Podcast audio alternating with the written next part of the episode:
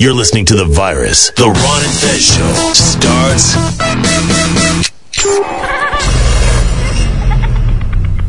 now. We need to have a talk. What's your name? Gloria. Hello, Gloria. I'm Seth. That's my brother Richie. Let's cut to the chase. I'm going to ask you one question, and all I want is a yes or no answer. Do you want to live through this? Yes. Good. Rule number one, no noise. No questions. If you make a noise, Mr. 44 makes a noise. If you ask a question, Mr. 44 answers it. Now, are you absolutely, positively clear about rule number one? Yes. Rule number two. You do what we say when we say it. If you don't, see rule number one.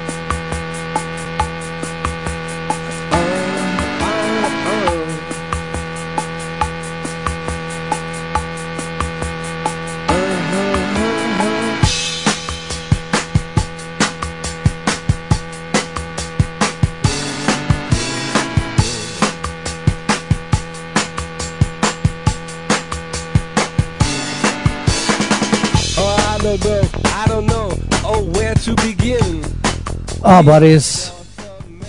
It's the Ron and Fez show on something that's definitely not a weekend because we're at work. Now, I am uh, starting the show here today on tape because, well, maybe I'm not on tape. Maybe I'm live and we've destroyed this tape. That's what I'm hoping. I'm down signing up for the grand jury, which uh, we think we figured out has taken anywhere from four and a half to five years before they finally got me. Right around there, yeah. Um, it's been going on as a constant, and uh, I didn't want to do it. I fought the law in the long run. I I thought maybe I'm too much of a shock jock to be involved in this, but um, You do what you do. So we're going to start, if this happens this way, um, we've got an interview for you guys uh, coming up with one of the all time greats, Kareem Abdul Jabbar. Kareem Abdul Jabbar. Uh, not only that, uh, but he was nice enough to sign a basketball for us. Which you can't, yeah, you can't beat that. Huge. And uh, oddly enough, I'm the first person ever to stop the skyhook. I cannot get over how I was able to put a block on the skyhook. That was just fucking mind blowing. I didn't think I could get up that high. I must have been up like 16, 17 feet. Should have Uh, seen Kareem's face. Well, my new thing is this just to jump higher than ever. That's what I'm after. Here's an interesting thing. Uh, I tried to. It was actually Steve Blatter, and he goes, When did Kareem retire? And I thought, Oh, 1970s, right? Kareem played until 1989 before he finally shut down his career. Played as a pro to 1989. Now he's got a brand new uh, movie, and you can get this exclusively on Netflix. Then, um, well, here's exactly how you do it. Uh, it's called On the Shoulders of Giants. It's exclusively available to be instantly streamed from Netflix. Instantly streamed. Uh, on the Shoulders of Giants, it's available. Or uh, go over and check out. By the way, pre-order the DVD and soundtrack. Uh, the soundtrack is great. Chuck D is on it, along with Wynton Marsalis and a lot of other great music. Uh, Kareem, a couple things about Now, you may know him as one of the greatest basketball players of all time, but he is also, just as importantly, one of the great jazz enthusiasts of all time. He is has got a remarkable jazz mind, uh, and then is this phenomenal historian. And I've read a couple of his books before. He does a lot of New York books and has done books on the history of Harlem.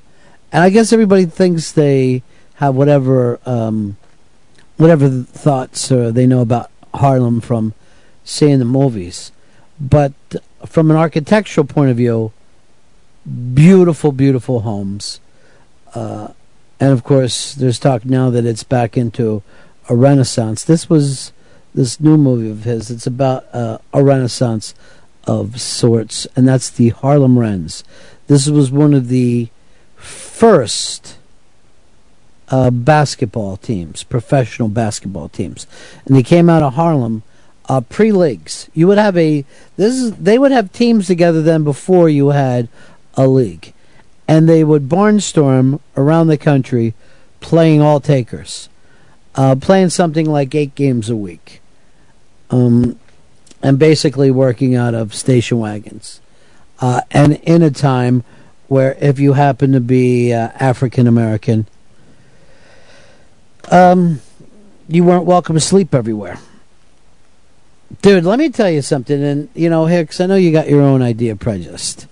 Yeah. Sometimes as this professional basketball team, the Harlem Rens, traveled around the country, the one place they could say, could we stay here, would be a jail. They would have to go up to a jail Whoa, whoa, whoa. and make an arrangement to go in and stay there for the night. They're, they have to they're just working out, sleep, just sleeping in cots. In, in the jail. That's crazy. And then go out and play, you know, a ball game against the best people of Topeka, Kansas, Dominated. because there was no other place to stay. So Kareem puts this together, and for any of you younger guys who don't know, Lou Alcindor. By the way, that was his name before. When he played at UCLA, he was Lou Alcindor, but before he turned uh, Muslim, and he and Muhammad Ali are, I guess, two of the famous 1960s guys that did this. Uh, he was Lou Alcindor. Um, let's go over some of the stuff that he's got in the record books because it is amazing.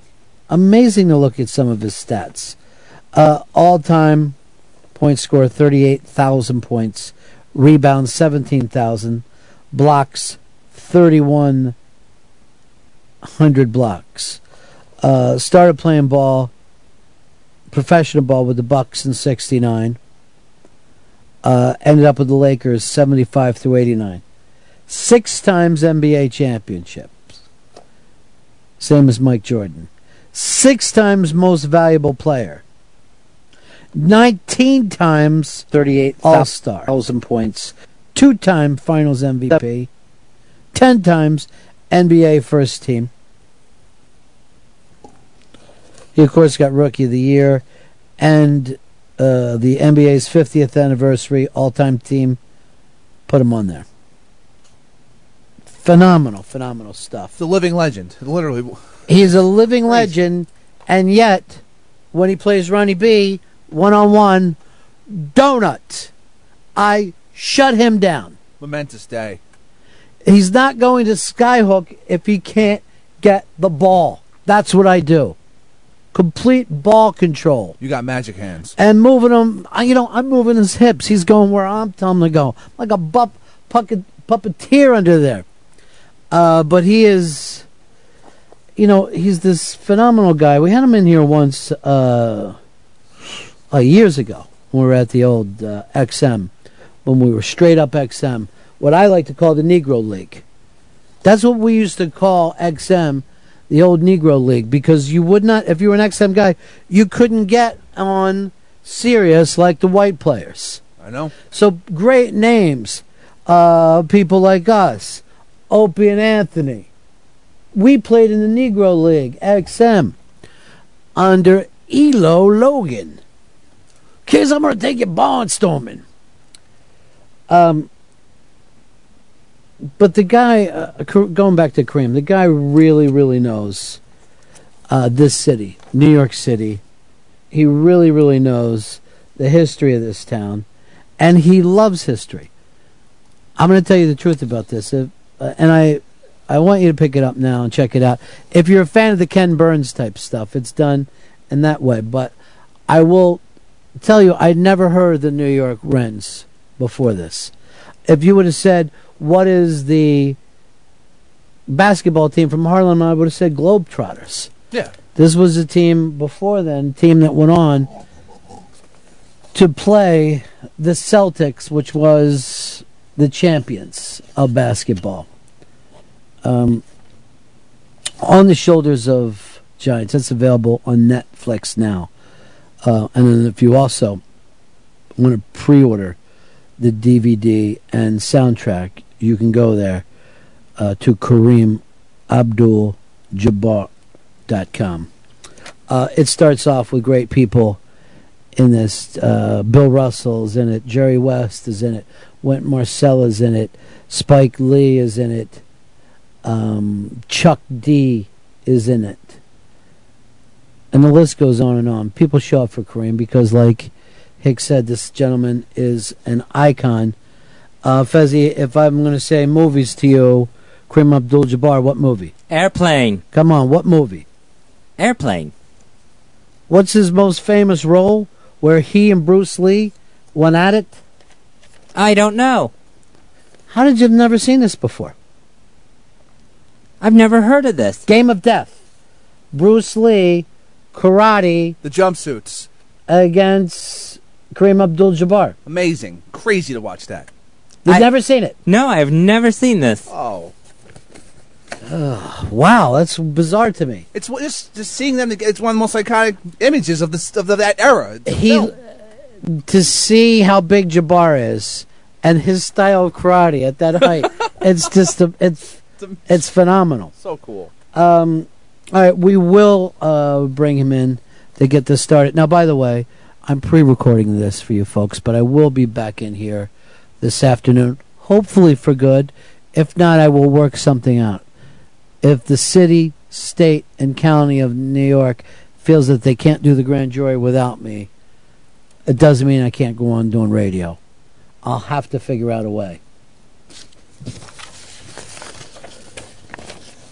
On the Shoulder of Giants, exclusively available to be instantly streamed from Netflix. Let's bring him in. Kareem Abdul Jabbar.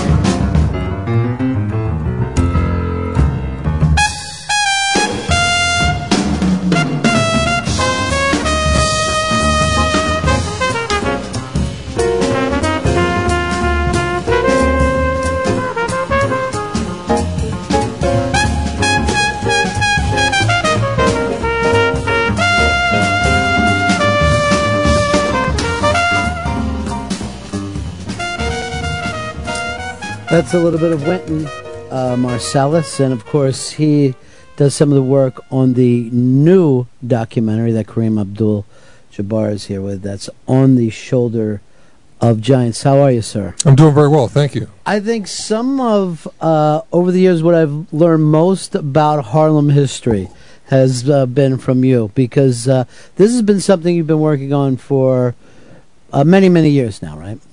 Yeah, uh, it took us like about five years f- front end to to now, you know, to, to get the money together and, and get the movie produced and then get it cut and edited and everything. It, it was really uh, it, it took a while. Uh, writing books uh, as you do, um, and you've written uh, a couple about Harlem, but is making the movie difficult, more easy? How does that line up? Um, once you get the right people in place, making the movie moves along pretty quickly. Yeah.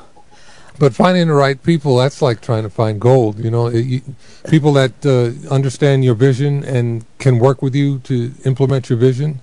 That's uh, that's very difficult. And you had a distinct div- uh, vision for this film. Yeah, yeah. Um, Wanted to, to convey to, to people what it was like to, to try to be a professional athlete in the 1920s and 30s when you were a black American and uh, all the professional leagues were closed to you. Mhm. Uh, uh, I, I, thought uh, Ken Burns' uh, baseball uh, documentary really showed what the uh, what the Negro Leaguers had to go through, and it, it really helped me get a vision of what we needed to do to show what uh, professional basketball players who were black had to go through in order to uh, to do their thing. Well, it's an interesting comparison too, and I remember the first time that I, I as a kid when I read about the uh, Negro League in baseball, which I, I learned very little about basketball, but there was a lot of great stuff written on Right. early baseball, and the thing for me is why did they even think it was such a big deal for Jackie Robinson? To move over when they had played against those teams before. And you show this with the Rens that they had played, you know, against the Celtics, but in, in not like official games. But it seemed to me that all the people at the time knew that both organizations were strong. Well, they knew they were strong, but uh, the the black players did not get a chance to participate in the economic reward, Right. And the the professional acknowledgement that uh, they were the best athletes in the country, the best baseball athletes in the country. So at that time, they weren't getting a lot of newspaper print. Let's say the the Rens that you're talking about here. Uh, these guys were barnstorming, which is, you know, the the difficulty of that is you're never preparing for a game. I mean, you're just on every single game. You got to go. We're going to go out and play, but you have no idea who you're playing one game to the next. Um, but there wasn't a lot of newspaper writing about them. Uh, n- well, actually, here in New York, uh, they became uh, an item here in New York. Right. There- there's a radio station that, that would broadcast their games, and uh, that was pretty unusual for uh, an all-black enterprise uh, in the 1920s and 30s. Uh, that that was kind of a, a great achievement, and it gave the Harlem community a lot of pride to know that uh, someone that that a team from from their community was held in such high regard. um, and their life in Harlem was different than, let's say, uh, most African Americans at that time. I mean, Harlem was and is a gorgeous place. And at that time in the 1920s and 30s, most of those buildings were new or closer to being new. So it had to be somewhat of a shock for some of these guys who were raised in that environment to go on the road. Yeah, but uh, you know, a, a lot of them were were from the South. You Uh-huh. know, they'd, they'd lived in the South. Uh, Most of them had relatives in the South, and understood that uh, you know Harlem was a special place, and uh, they took that lifestyle and the sound of Harlem. They they took that with them when they went around and, and played the games. So what do you mean when you say the sound of Harlem? When Um, the games in Harlem, when they played, they would have a warm up band uh, Uh-huh. at halftime, do a little bit of entertainment, and then after the game, immediately after the game, you'd have, uh, let's say, Cab Calloway to 3 a.m., all for the price of admission. So you are getting this cultural experience, and you're seeing these uh, people p- being able to, to live a lifestyle different than they had anywhere else in, in the South. Right. And what I think is always amazing when it comes to sports, um, music, and a lot of popular culture is so many times that stuff is even more important than making a political stance. Um, that if you suddenly love, let's say, jazz music, and you're a white guy and you're being raised by racists, it makes you yourself a little. It makes it a little more difficult to be a racist if you happen to be, you know, into Charlie Parker or something. You- you- You're absolutely right. Uh, my college coach, John Wooden, he, he recounted to me, uh, he said uh, they played the, the Globetrotters in Chicago. The, the Globetrotters played at the Chicago Savoy, Mhm. more or less in the same way that uh, the Rens played at the, at the Renaissance. And he said uh, after the game, he didn't go right to the train station and go back down to Indianapolis. He said he stuck around because the food was real good, and they had Cab Calloway's band there that night. And um, you know, it- it's really hard for me to imagine Coach Wooden. Uh, you know, he's a pretty straight guy. Yeah. It's hard for me to imagine him doing the Lindy Hop till two two thirty in the morning with the brothers on the South Side. But that that's what happened. But you get caught up into it. Yeah. Uh, also, I think the beauty of this film that you made it, it is a gorgeous film beyond the the fact of these stories, but the the pictures that you uh, have, uh, the music and the people that you you bring into this. But you bring up some of the decades great uh, basketball players talking about what is the greatest team of all time, and you and you are there, and Jerry West is there, uh, Bill Russell's there, and the fact is that you're that you immediately begin to this point of there is none of those people without without the Rens, without these early uh, giants. Yeah, they the uh, the Rens and the, the guys that lived during that era really opened the door for the NBA to become integrated. You know, their persistent uh, demand that uh, they be included in in the uh, professional leagues really made everybody, you know, especially the dominant culture of, of, of white America, understand that not all the best athletes were involved in, in this enterprise, just like the Negro League players uh, Mhm. in, in baseball. You know, people were aware of the fact that uh, there were great baseball players that that were not included in, in the in the major leagues, and the Rens made everybody aware that uh, the the best basketball players weren't playing in, in the established uh, professional basketball leagues. And do you think that it was actually the fans themselves the, looking for a better product, or they are the fans kind of responsible for both these leagues becoming integrated? I, I think the the fans had a lot to do with it because uh, the the very first uh, tournament that was open to, to black teams in, in 1939, it got a tremendous response from basketball fans. Everybody went to Chicago to see that tournament Mhm. because they knew it, it was going to be really uh, intensely com- competitive, and uh, they they'd see the best of the, the, the basketball talent in the whole country. You kind of use the analogy too of basketball as jazz, and uh, I think some people today might see it more of a hip hop game because it moves a little differently. But particularly for you, has the game always been a jazz game? It's always been quite similar because uh, just the whole idea of uh, the ball being like the solo, and Right. uh, you got to move it around, and uh, there's certain people that you want to take solos, and, and they get to shoot shoot more. You know, you get Michael Jordan shooting more so than uh, somebody who who who can't uh, handle that that chore.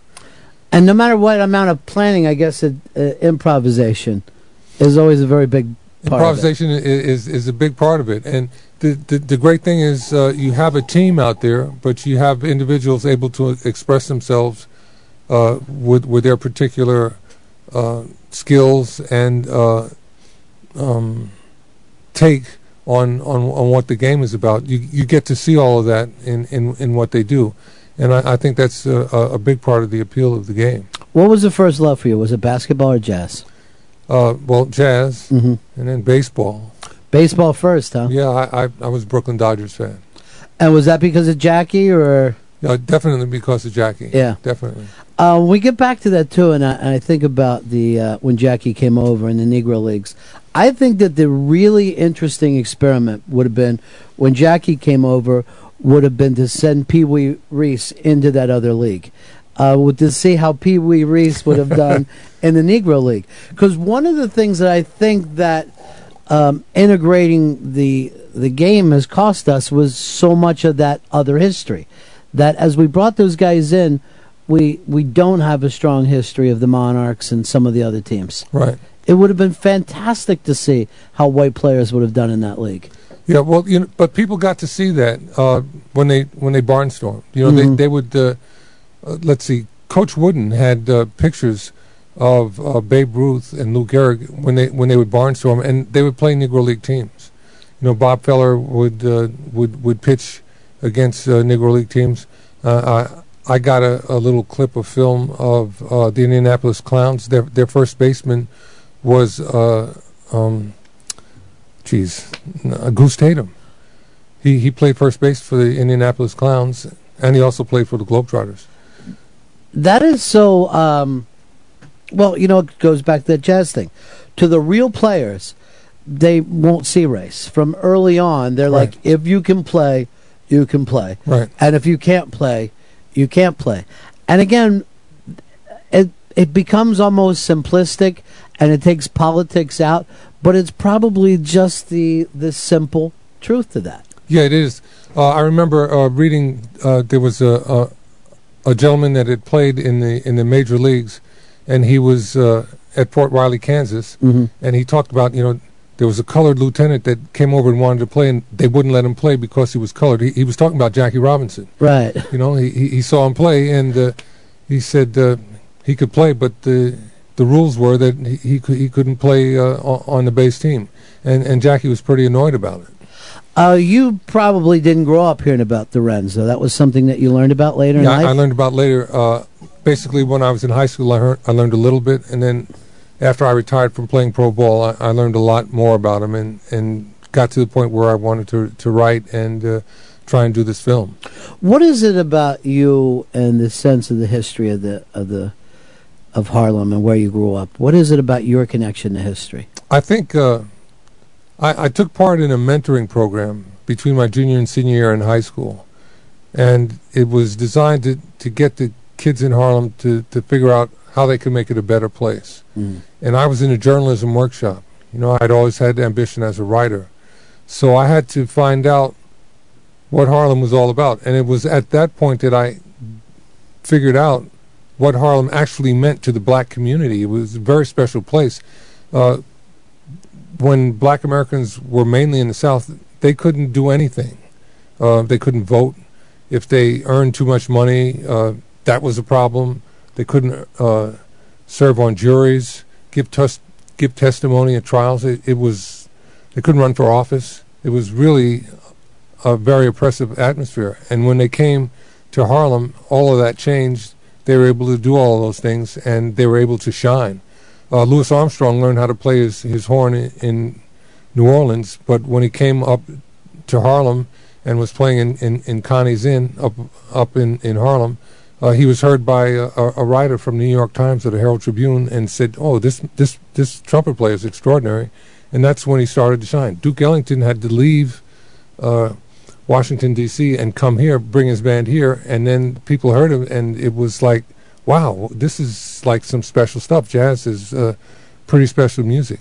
So Harlem really gave uh, Black Americans an opportunity to to show the world what they were capable of, more so than just being field hands. And you couldn't get that recognition unless you came to Harlem. And you it's almost like hitting big league pitching. You had to go there and prove it there. and, and- prove it on, on the big stage in, in front of uh, an unbiased audience. And the, uh, you know, I've talked about this before, but really the most beautiful buildings, I think, particularly townhouses that are in New York City, are in Harlem. And how did that work out that way that that part of the city got so gorgeous when, you know, obviously it wasn't like there wasn't racism in New York, there was. There was, but uh, what happened was there, there was a building boom up there, Mhm. and then following right on the heels of that, there was a depression, not Mhm. not a, a recession. Right. So people couldn't move to Harlem; they didn't have the money, and uh, they were looking for for bodies to fill these these uh, new apartments and and and townhomes. And there was a, a black real estate developer that uh, told uh, one of the developers up there who was at the point of desperation. He said, "Look, I need people in here paying rent. I don't care who who comes." That's when uh, people, black Americans started moving to Harlem. They moved from uh, the Tenderloin, Mhm. which is was just where uh, Penn Station was being built, and they moved from San Juan Hill, which was uh, right on the west side in in the '60s, and uh, black Americans started moving from those two locations up to Harlem, and it just became uh, a, a tide.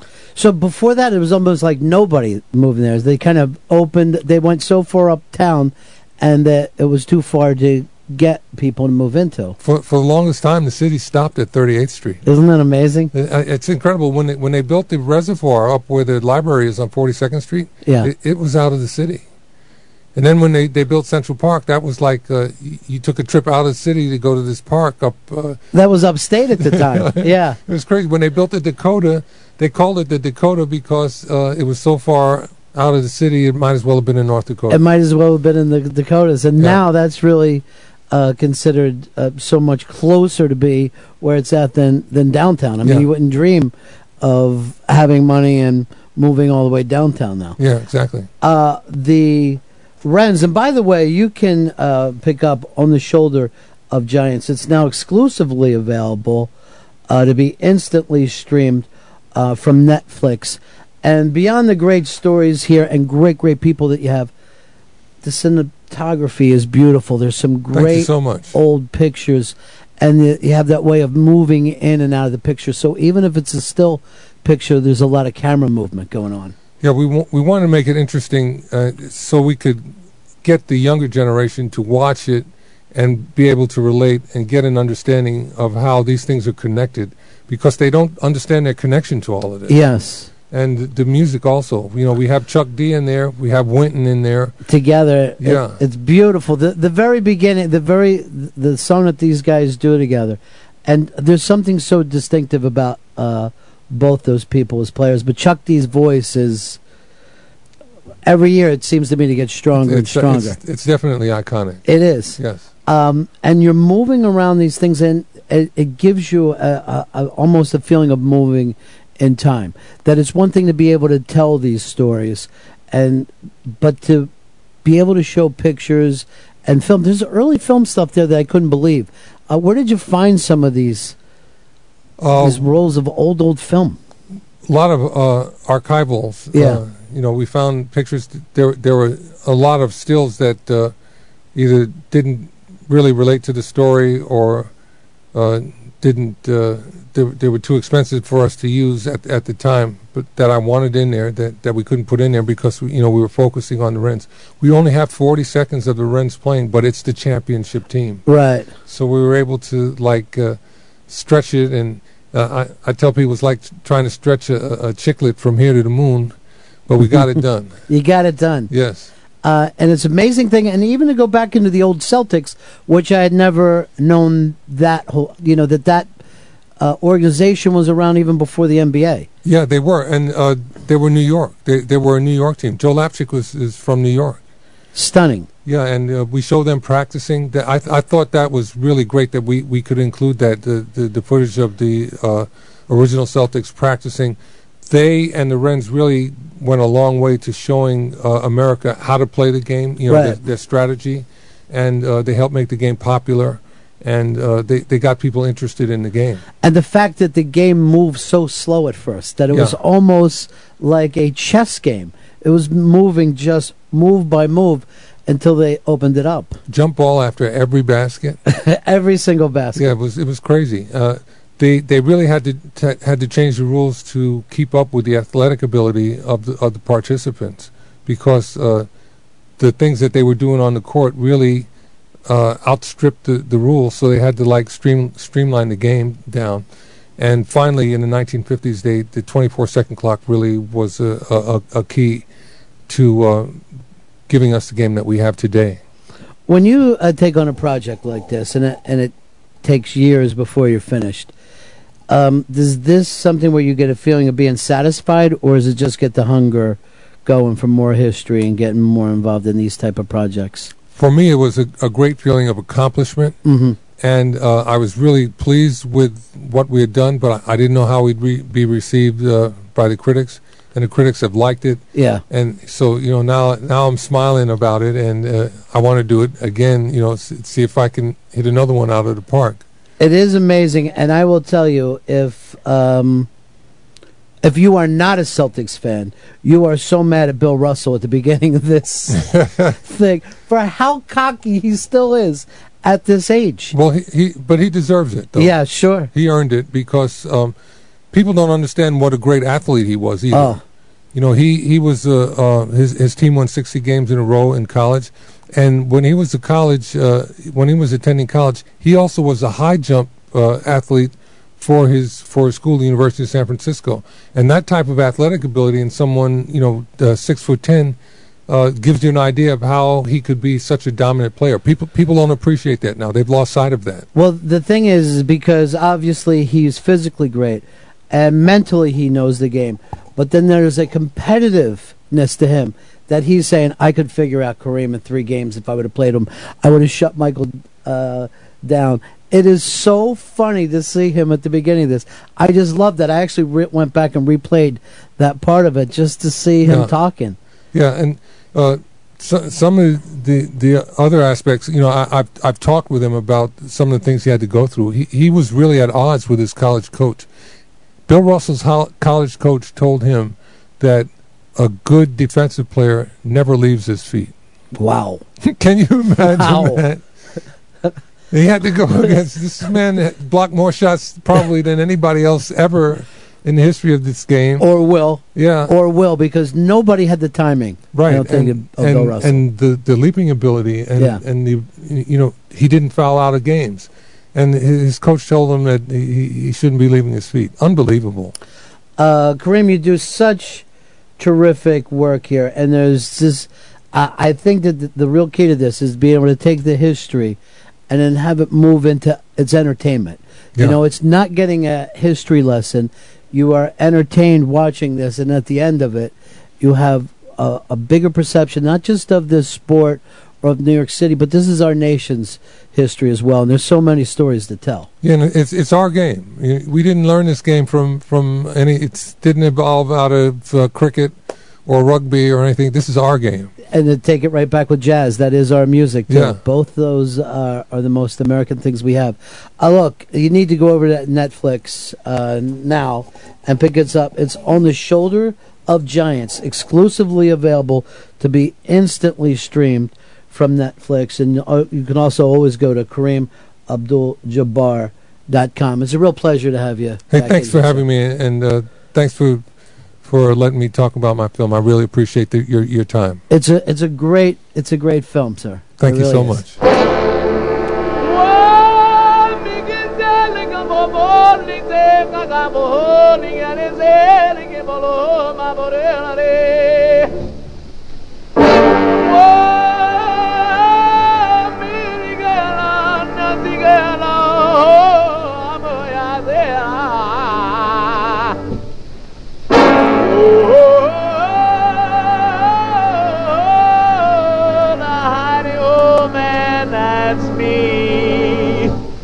How'd you like to blow your top?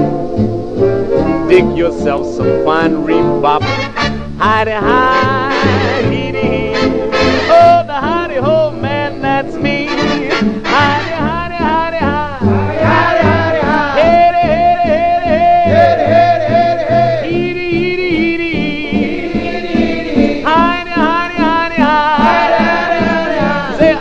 helped him in London, I helped him in Holland, I helped him in gay Paris. Yes, siree, yes, siree.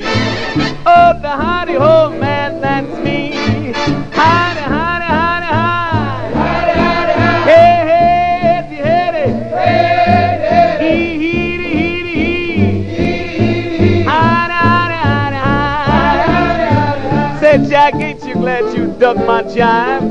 Look here, man, hand me over that Rice Greasy Five. Honey, oh, hee hee.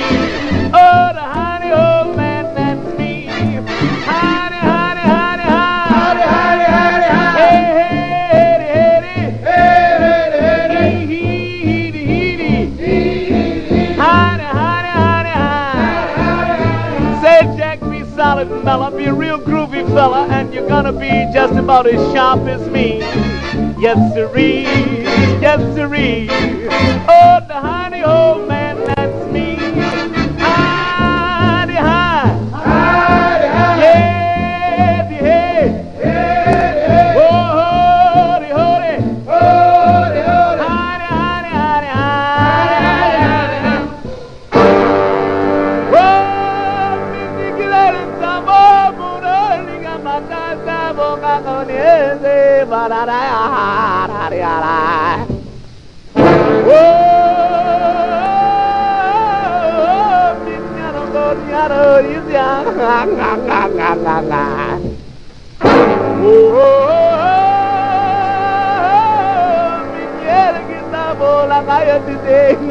The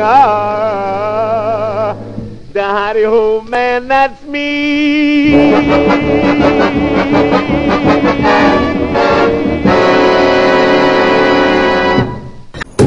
Ron and Fez. The Ron and Fez Show. On the virus. I won't fear no evil No le tendré miedo al peligro, because I'm walking with Jesus. porque camino con Jesús. I walk with Jesus. Camino con I Jesús. talk with Jesus. I walk with Jesus. I shout with Jesus. I walk with Jesus. I stomp with Jesus. We stomp on together. We stomp on together.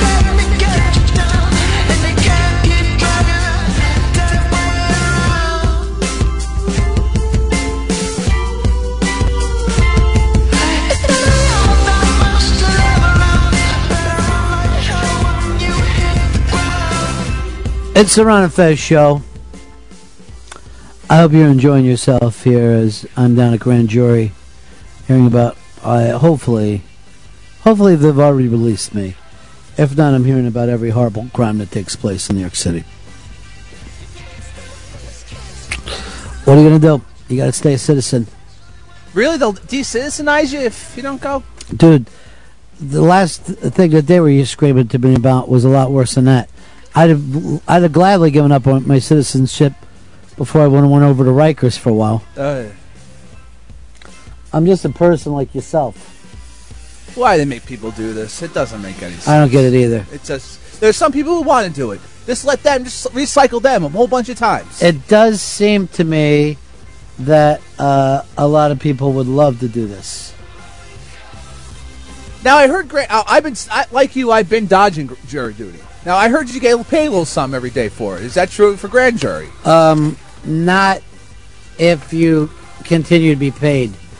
If you have the kind of job that they don't let you get paid, you pick up a quick forty a day.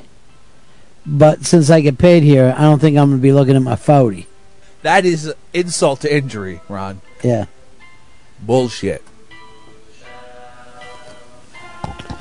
Um, we are going to uh, give you an exclusive unmasked. This has never been played before, right? Nope.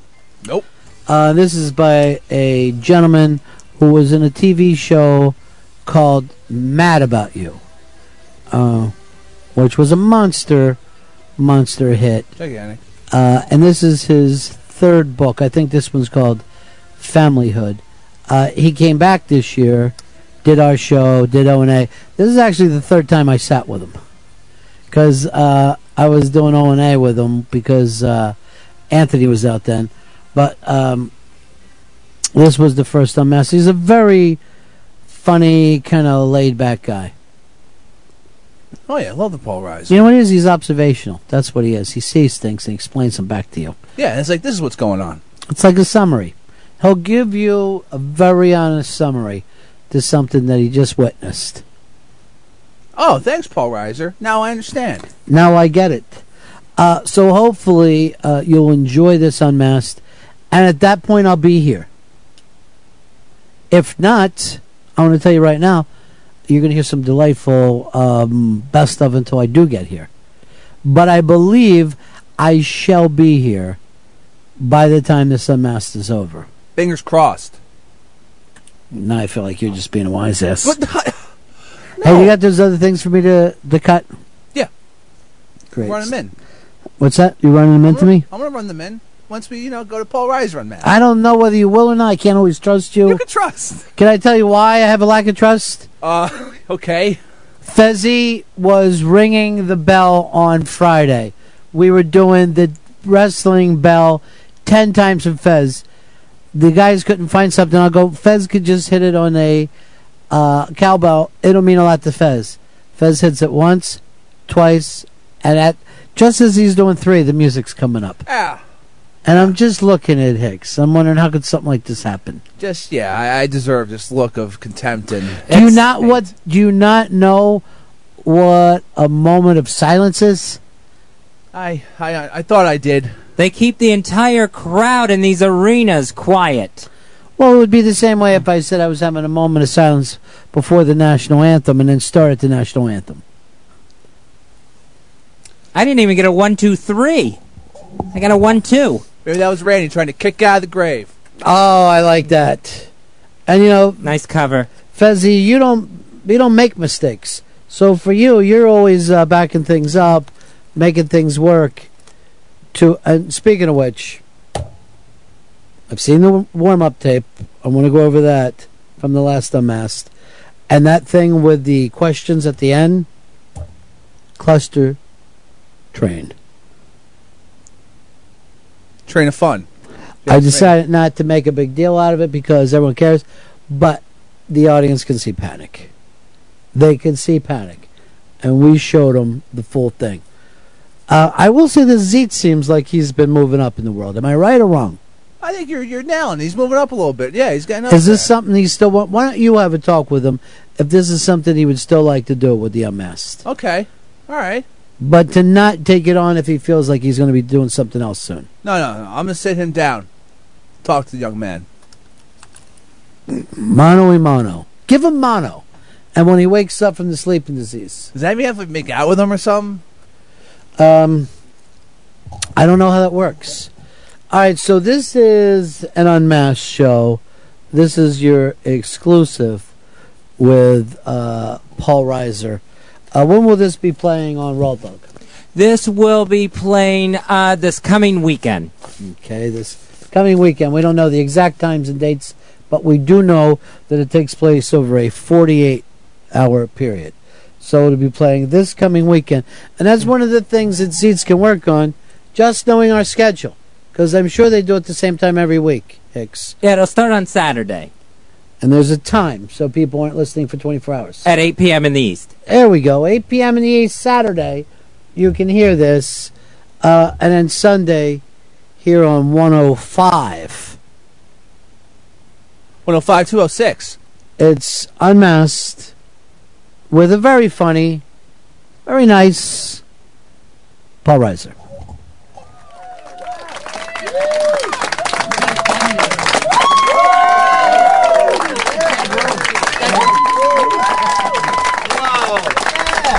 What a, what a perfect group. Oh, are these people festive? They are. Festive and peppy at 9 in the morning. Good for you. These, these are your people. I've always maintained that. I've been looking for them. It turns out they're all clustered in one room. Yeah, we No wonder it's so hard to find them. we, we keep them separated from As, everyone. as you should. so, uh, New York boy. We're starting? Yeah. Oh, it's already started. This is I would have dressed up. no. no. Very few people Go really ahead. worry about dressing up for radio. That's true, but I do because I Yeah. care. Now, when you said New York boy, was that a question or an accusation? Like, It hey, was New an York boy, let me ask you something. Well, I, I, in terms of stand-up comedy, I always thought that this was the people that have the kind of thing, people that are from New Jersey or Long Island, that have access to the city, uh, but come come in and do the stand-up clubs, but then bring that suburban I was kind of suburban. I grew up in the city. Yeah, but you're one of the few I think of even like your class. You're like a city guy, but most of those guys are suburban, coming back and forth. You know, it's. Uh, I don't know. Yeah, that's true. I don't remember what was uh, particularly suburban that the, the, the uh, those guys brought because at that point. I thought that everybody had sort of moved to the city, so Mhm. there was a sort of a, a thematic consistency to everybody was doing jokes about first apartment and uh, Mhm. here's what I find about Manhattan. I think they had, and it was, it was really like they had all gotten we had all gotten the same handbook, and you see it grow. You see like you know when you first get an apartment, you know plants are hard to keep alive. Like- when you bring a girl to a small apartment, and then a couple of years later, it was a little little more grown up. So, uh, but you wa- you are a city guy. You're born and raised. born and raised and uh, and every time I come back I was I was hanging out with a buddy of mine yesterday who lives in New York and I go and I was just it was such a beautiful crisp day here and I went my god this city is beautiful and this guy lives here loves the city goes what are you seeing that I don't see I'm look at it it's beautiful I get it because I miss it Yeah. my kids are born and raised in in uh, in L.A., but we come here often enough that they have a sense of New Yorkness, which makes me very proud. And, uh, and they say, "Oh, well, New York! I just love New York. New York's my favorite city." And I foolishly asked, "I said, well, what is it you love most about New York?" And he said, "Mm, "The room service." okay, that's really not New York. You got to get these kids out more. What what part of the city did you grow up in? I grew up downtown Manhattan in Mhm. Stuyvesant Town when apartments were like eleven dollars, Mhm. and uh, Stuyvesant Town was a, was a cool little. Uh, oh, it wasn't cool, but it, it was uh, it was one of the first sort of developed uh, urban. Organ, I can't find the words because it's early in the Like morning. urban planning. Yeah, Yeah. and it was right after the war, and Mhm. it was it was uh, the first priority. Uh, apartments went to returning vets, which Right. my, my dad was in World, at World War II. So I mean, apartments were literally you know hundred dollars when probably Mhm. elsewhere they were, and um, it was very cool. And we had like trees, you know, we had little, little areas where you, we saw trees where a lot of people in New York didn't, in in, in the surrounding areas. And then only like in the last you know 10, 15 years or so, I would find out that Stuyvesant Town suddenly became cool apartments, but cheaper. Like you know, it was now it's only seven thousand dollars. Really, Yeah. for a one bedroom apartment in New York, seems to be more expensive than I remember. The uh, but the That's funny a long way to go for nothing. No, no, it, it, it actually works in its own way. But the funny thing about that is, if you don't live there, you more or less don't go to that part of town. It's Yeah, no, no. one, there's no one's cutting through to get to another No, part. there's no rush. Yeah. There's no rush. but we were, uh, but we were on the, uh, literally on the East River. My apartment was right against the uh, FDR Drive, and on the on the lower floors, and, and I remember just that sound of cars going by, just constant, it was constant hum that.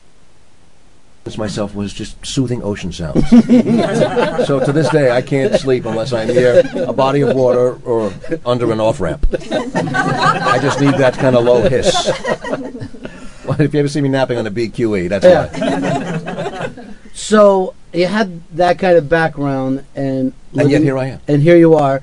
But living in the city, then then you leave for college, I guess, right for a while. I did. I did. I went to uh, State College in New York, and because I was m- remarkably unambitious, I just said that seems fine. I don't need to be that smart. Anyway, State, State University of New York at Binghamton, and like I don't, I don't even remember if I tried to like should I get into a really good school? I, you know, I wasn't that smart, but I was. When you get to the, when you get there, it's like everybody is roughly your intelligence. It's like no, they're all just like moderately smart guys and girls, and all right, nobody's going to stand out here. So driven is not something you Driven was not so much driven. no, uh, never been driven. Isn't that odd though? Because usually walk. You you come from this, you know, it's very competitive being in in comedy, but you're not. You know, but not really. You Yeah. know, it's an interesting thing. I um, I remember talking about this to the, this young guy who's an aspiring actor. I thought, well, acting is competitive because if there's a job, if there's an opening, you know, a, a, a, role cast, one person's going to get it. It's going to be this guy or you or another guy. In stand up, it's not, you know, and, and there was this rotating there were clubs, and you'd be in this club next week, and, and somebody, a friend of yours, invariably would be there next week and the week after, and, and in fact, you shared it. There's a lot of uh, community and a Mm. sense of uh, bonding. So you would, you would, you know, you would. There were no secrets. You would say, "Hey, there's a great new club that opened in so and so," and your friend would go there, and and invariably you'd you'd pass your friends like in the airports. Particularly when you, you came up in the 70s, right? That was. Yeah. so the 70s. It didn't have that comedy club explosion around the Well, I, country. uh, no, actually, no, uh, no. I'm sorry. I came in the '80s. Uh, 80s. uh, yeah, I graduated college in 77. 77. So uh, when I hit the club, it was like 80. Yeah, 80 Yeah. on, and uh, it, it that was the beginning of I- of a boom of, Right, of that's what- that was the start of it. That I guess died in the nineties. Yeah. I, killed it pretty good. didn't Yeah, I? you did. Once- put a stop to that. Once you made it all the way through. Yeah, tore a pull off the ladder behind me. So, uh, what made you want to get into stand up? That was the. I was um.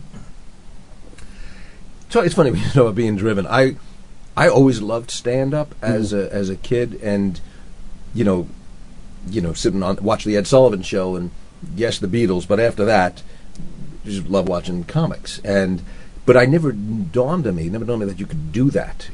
A, you couldn't be a Beatle or be a comic, and only because so and and in high school uh, you know and i would just i was drawn to listen as a fan you know listening to george carlin records and um, the day that somebody turned me on to the uh, 2000 year old man records and mel brooks and carl reiner it was, like- it was like finding Yeah. you know the rosetta stones like wow! Like just really opened my brain.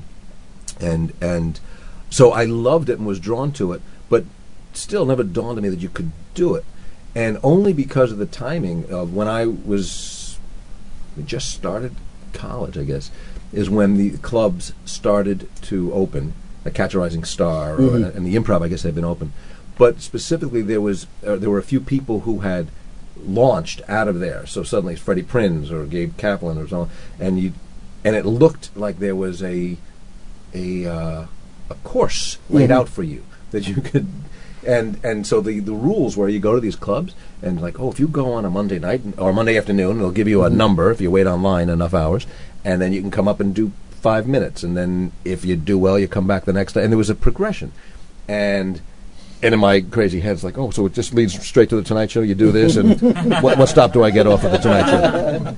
But and, and in a way, it, it you know was obviously wasn't guaranteed anything like that. But at least there was some course laid out, and that appealed to me. I need somebody to show me where do I where do I sign up, and once that's you know that that made it a lot more uh, tangible for me, for everybody.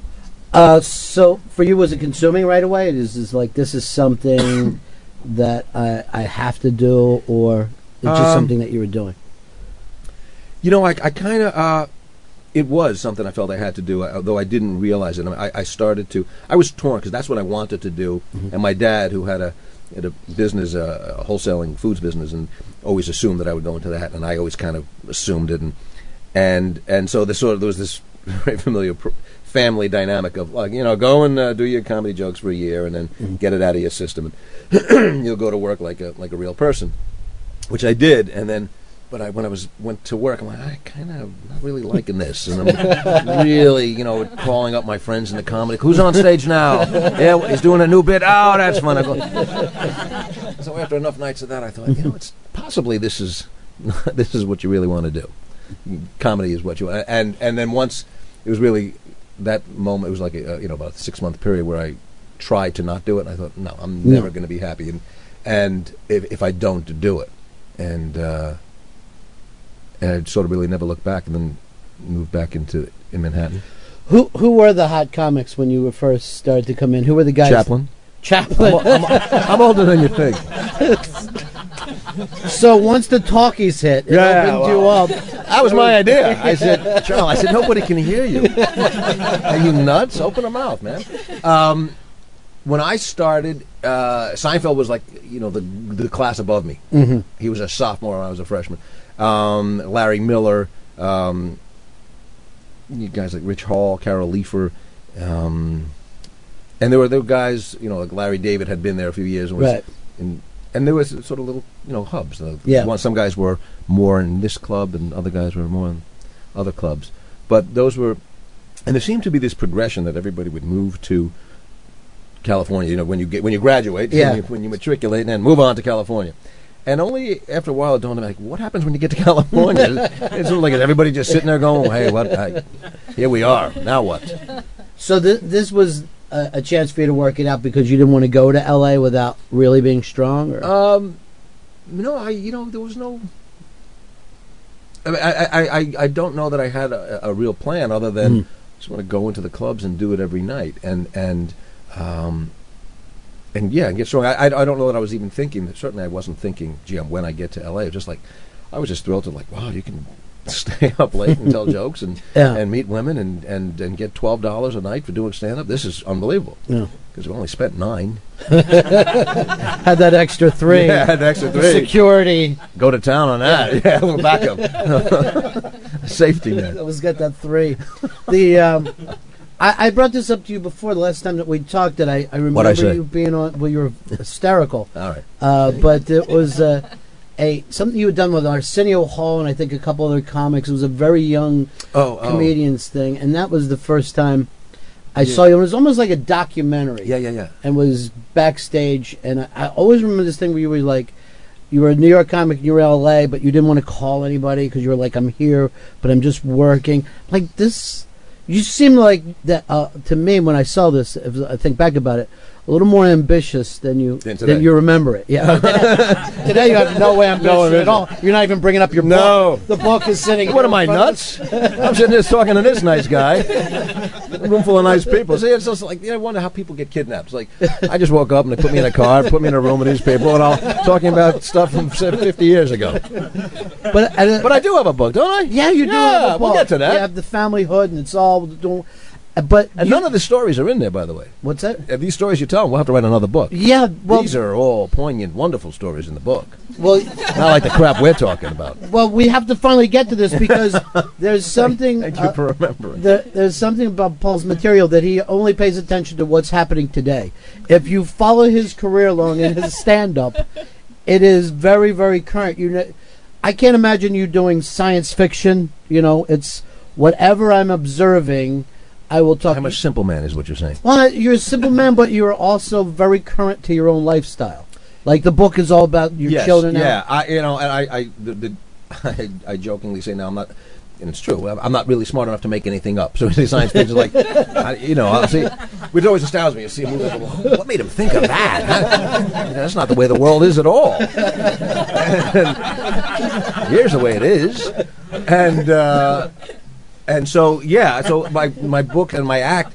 In fact, it's sort of everything is sort of grown out of the t- the moment I don't know, 20 years ago or something, when I started, or more, 30 years ago, when I started realizing that my act w- was focused on relationships. Mhm. And when I, when my wife, who at the time had just moved out to LA, and we were, we were not married yet, but started doing that material, that material worked and became, was stood out above everything else I was doing. Well, this Mhm. seems to be richer and more universal and truer and funnier.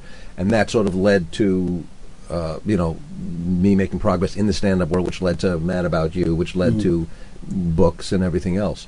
So, um, yeah, and I, I find that it's more like this book is really is actually much more intimate and personal than anything I've ever done. Right. Um, which I didn't intend. It just as I was doing it, it just sort of came out. I thought, all right, well, you know, why not do this? Why, you know, why?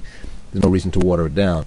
But um, you know, it's like Cosby used to uh, always says, you know, when the, the most the most personal things are always the most universal. So when you talk about, in this case, in the book, talking about kids and, and stuff with your wife and, and some of the insecurities that you have, and, and it's very gratifying when people read it and respond to it and go, oh man, Mm. I, I so loved reading that because I had the same thought. I had the same problem. I was going through the same thing. And, you know, people like company. People like knowing they're not the only ones going through this. So uh, that's what, what's been most gratifying about writing it and, and hearing the responses.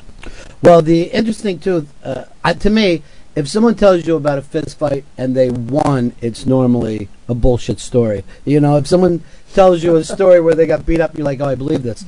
But your thing about being a parent is the fact that you kind of know that you're Gonna get not- beat up. Yeah, you're not doing it as well as it can possibly but, be done. But yeah, and then, then you find out that's normal. Yeah. You go, oh, okay. Yeah. But I've, I've sort of felt that way. I remember when I was a kid, and first I tried to go water skiing, and they're like, well, uh, this is only going to result in death. I don't see how this cannot be death. Because there's a boat pulling you, and you're just, oh my God. And, and I, I would try it time after time, and I go, no, this is not going to work. I, I keep feeling like I'm just going to fall. And somebody goes, well, that's what it feels like. I went, oh. so when I feel like I'm about to fall, that's what skiing is. No. And I, and I, I look at me, now I'm up. And I realize I sort of maintain that image of this feeling of failure and it's like insecurity. That's it, babe. That's what we have. That's it. Yeah. Oh, then I'm fine. I can do that. it's the confidence and thinking Yeah. you're doing well that I don't know how to do.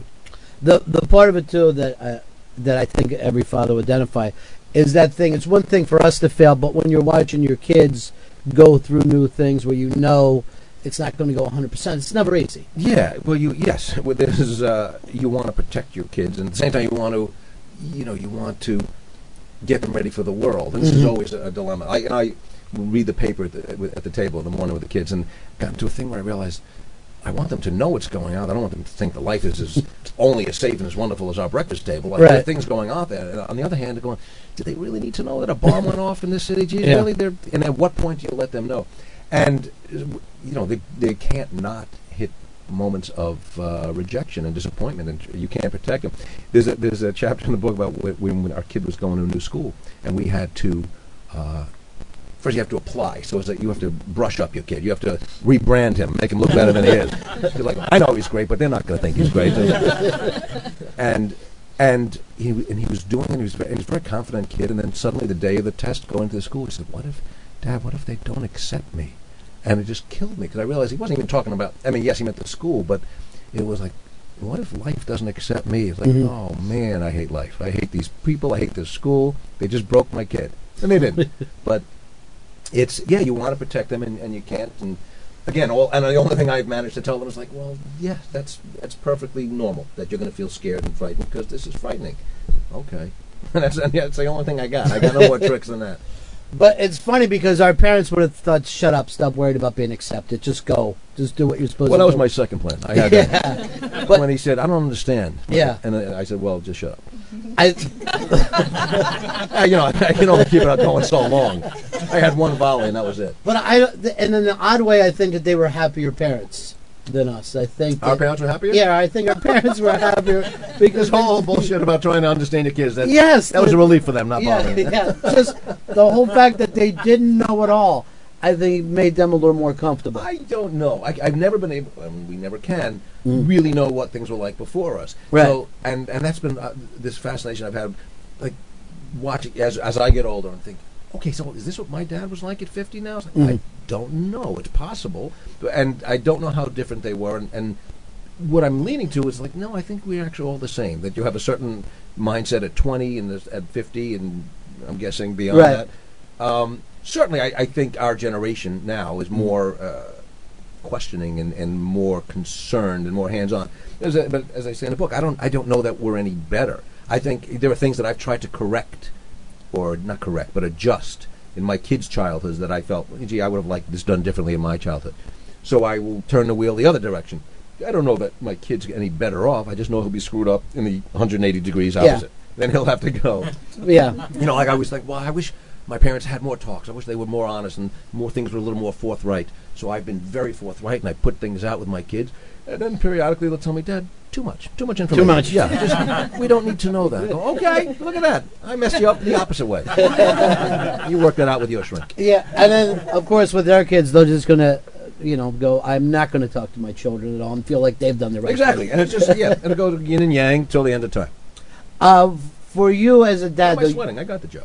you do have Yeah, the job, yeah. but this is like the smallest amount of light I've ever seen in, in radio that we have. It's almost like How much heat light do you need, really, for Yeah, radio? but- But it's almost like they put a little bit of heat lamps above us. They don't give off light; they give off heat instead. I actually have a tuna melt going on behind me. we'll see at the end of the show. Is that It's what that done. smell is? so Sorry about that. Yeah, so happy for that. What a relief, huh? But to get back to the, that thing that you do tend to write about just where your point li- You could never do like a almost like a stand by me thing where you go, "This is what it was back in when I was younger." I, um, I yeah, I do tend to write uh, what's going on because I find it interesting, and it's sort of, uh, I mean, interesting to me, and I Mhm. find, and, it, and it's sort of, I I find it comforting when other people respond and go, "Oh, gee, boy, I had the same thought." I mean, George Carlin used to call it "ooh yeah" comedy. Mhm. You know, you do something, someone goes "ooh yeah," and it's like, well, that's what you want. Yeah. And it's and there are plenty of other types of comedy that are brilliant and wonderful. Uh, this seems to be, you know, where my brain takes me. And as I say, hopefully the audience responds when it works. So they go, they come to it, they read the book, or they watch the show, whatever, or they come to stand up because and they laugh because they recognize themselves. But from my own pers- selfish perspective, it, it's cathartic for me to go, okay, good. I thought I'm glad they're laughing because I thought that was I'm the only parent who thinks he's doing a terrible job. Uh, even though you do the stand up and a writer, the way you broke through, I guess, was acting, right? Was it acting as the first thing Uh, that kind of got your name out there? Yeah, yeah. I, I, w- I had a sort of odd, fortuitous uh, break that I was, you know, doing stand up a year or so, and, and at that time everybody would come come to the clubs when they were casting, you know, passing through New York. They'd come and they'd look at comics um, for movies, for TV shows, and they were casting this movie Diner, which which uh, I happened to just accidentally end up auditioning for, and uh, that sort of opened up a lot of doors for me because it was an actual movie and it was actually a notable movie and a terrific movie Mhm. that I had no reason to expect I would be in. Now, did the part already exist that way, or did they kind of? There was no part. There was, no, part. There was no part. They, they just said it's about five guys, and you're going to be the sixth. I said, I thought, is that good? Really? Could I be the fourth? Let somebody else let move that guy to six. let, let Mickey Rourke be six. How about I'm four? Um, and uh, but the intention of uh, Barry Levinson, the director, from the beginning, he said, you know, this guy's going to be like the funny guy in the group, and I don't know, we'll just we'll wing it and we'll figure it out. I, I, sure, count me in. Happy to be involved. And it was always. Um, uh, I remember at the time I was I was in Florida at the at the comic strip and, and uh, working for a couple of weeks when I got that call that I got the movie. and They sent the script down, and the uh, owner, uh, Richie Tienken, the owner of the comedy club, was there, and he was you know I had no agents or I said well let's read this and and uh, he said uh, he reads the script. He says what's your character called again? I said uh, Modell. He said. Okay, I just read the script. I don't want to hurt your feelings. You're not in this movie. I said, well, the guy told me I am. Well, well, not from what I can see.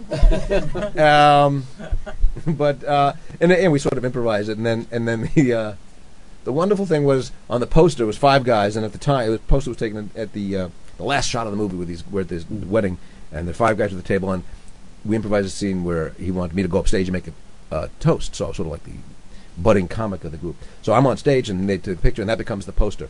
So it was always about I'm. The, you're in that movie? Yeah, I'm the guy not on the poster. So, and I always thought that, that has become sort of my distinction in show business. I'm in the business, but not Right. so as you'd notice. So it's like it's like he's in a post movie, but not, you, you wouldn't know it. Well, you you're the reason why all the guys in the poster are laughing. Yeah, That's there the you go. thing. If I if well then then my life is complete. If they could done just that. backed up a Oh, little bit. Oh, if they just widened like, out. Paul is I- killing. I'd be a huge star. Right. I'm one focus length away from being something. But that kind of set it off in the '80s. You started to have a, a, a true acting career. and then yeah, and then that was that opened the door because it was Mm. it was uh, a movie that was very well received. It wasn't a huge huge hit, but it was Mhm. very well received. It's Certainly out in L.A., so people knew that, and I started to get you know. Then I was just in the world and and uh, go up for auditions and did a couple of pilots that didn't go, and then Mhm. did a couple of shows that did go, and and and and slowly kind of focusing along the way. You know, I did did a show. Uh, did a pilot well, the show that became My Two Dads, and at the time, like literally, I thought, well, this show's not going to go, and I want to go do a pilot. Yeah, I'm going to do a pilot, make some money, sure. And then a month later, I get a call. That show went. I went, what show? you don't remember? Oh my, really? That that okay? And um, and and and it was it was a fun experience, and, and and but at the end of it, I realized, okay, now if I ever do a television show again, I know what I want to do now. I don't want to do that. I want to do a more grown up show. I don't want to do a show about what I that was on my Yeah. sensibilities when that was that's what how mad about you came to be and someone they, I was approached to develop a show I said well I'd want it really small. I want it just about you know a couple. And, and at that time I was recently married. I said okay about a recently married couple.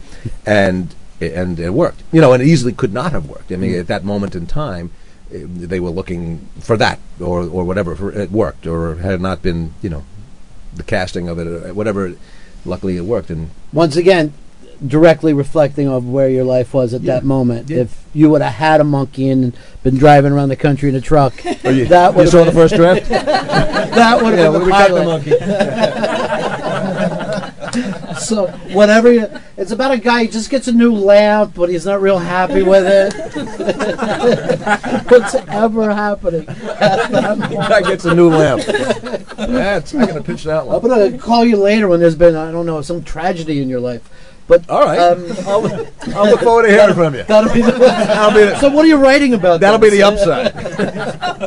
Your house is on fire. But hey, how are you, man? Write a new script. It's great. It's about a guy whose house is on fire. Yeah. I'll let you know how it comes out. Um, but when you did the difference between you, the fact that you were acting at the time, but most actors don't have that ability. You know, you have the whole stand-up background. But how how different is it to write for stand-up than it is to sit down and start writing TV and They're, know, they're, they're different. They're different. It's funny because I just did a handful of nights at, at, at the comedy clubs. The last time I was here, we were, talking, um, you know, um, like five or six nights. I just went in and did 10, 15 minutes, and it was it was a muscle that I had not really used, and and and uh, it was kind of gratifying and frightening, but gratifying to realize to to remember that oh, this does take a lot of work, and it's really Right. precise, and and I I hope to, I'd like to think that my standards for myself are higher now, that I can write better now. Um, somebody said that you know as you as you advance in this in stand up, you can write more easily, things come to you, but your standards move hopefully forward too. So the net result is it's still just as hard. You'll have just as few jokes at the end of the day because like well it comes more easily, but I, I'm throwing out a lot of it. And and uh, it's it's a different thing. And writing you know writing the book is, is, is yet another different Right. kind of thing. And even if it's the same world, I mean I, I mean I, I'll do stuff on stand up. It's it's you know this is what I do. So Right. is- as you say, this is my brain only goes in one direction. But when you're writing for a, sh- a TV show, it's a different thing. It's visual. There are other actors, and, and, and you're thinking of a long haul. You know, you want you want to uh, hopefully a, a, a full you know uh, stories to be told. When you're doing stand up, you want you want more immediate laughs. And then when you write a book, what was surprising, and I had forgotten. Um, is that you get you get to be more thoughtful. You don't have to go for the laughs. There's a lot of funny stuff in this, and I and I, I, I, I really like the laughs in the book. But there are a Yeah. lot of places where it goes more serious, or you can, or just more honest. And it's like, well, hey, we don't have to go for a laugh, you know, because everything about a book is you read it at your leisure. You know, you don't have to read it today. You don't have to laugh right now. You can go back and read that sentence again if you like. It's, it's Yeah. up to you. so and. I noticed, you know, I, I've tried to read books on, like, you know, on on an iPad or on a Kindle. It's Mhm. like, it's just not as satisfying. It's like I actually there's something very tactile about holding Sure. a book and looking. Also, I've been playing with my kid's iPad. I started reading something on there, and I was very fascinated that you, you touch the word and comes up dictionary, and you wow, it's you actually going in there. You're digging out, the, and it'll give you the definition. It's very hard then when you go back to a book. To you missed that, so now I'm holding an actual hard copy, and I press the word, nothing happens, and I keep pushing. Go, oh, this one's broken. so, so it, I I feel you got to pick one medium and stay with it. You can't go back and forth. You can't go back and forth. Although I don't know if you you can really like lay on the couch with the iPad and just start to, you know, like you can comfortably lay back Yes. with a book. With an iPad, it feels Also, when you fall asleep, Yeah. an iPad on top of your face is not satisfying. Whereas a book, it wraps your head. It's, it's, it's V-shaped, so your nose goes right in there. This could be your next book. An iPad on your face. It's not, it's not It sounds so rude when you say that. An iPad on your face and a chicken in every pot. Um, yes, but now think about that. An iPad that bends so as to accommodate a face when you fall asleep during a book, that's something. And slowly you just work yourself back to it. And we thought you couldn't Just go write sci-fi, but look at this.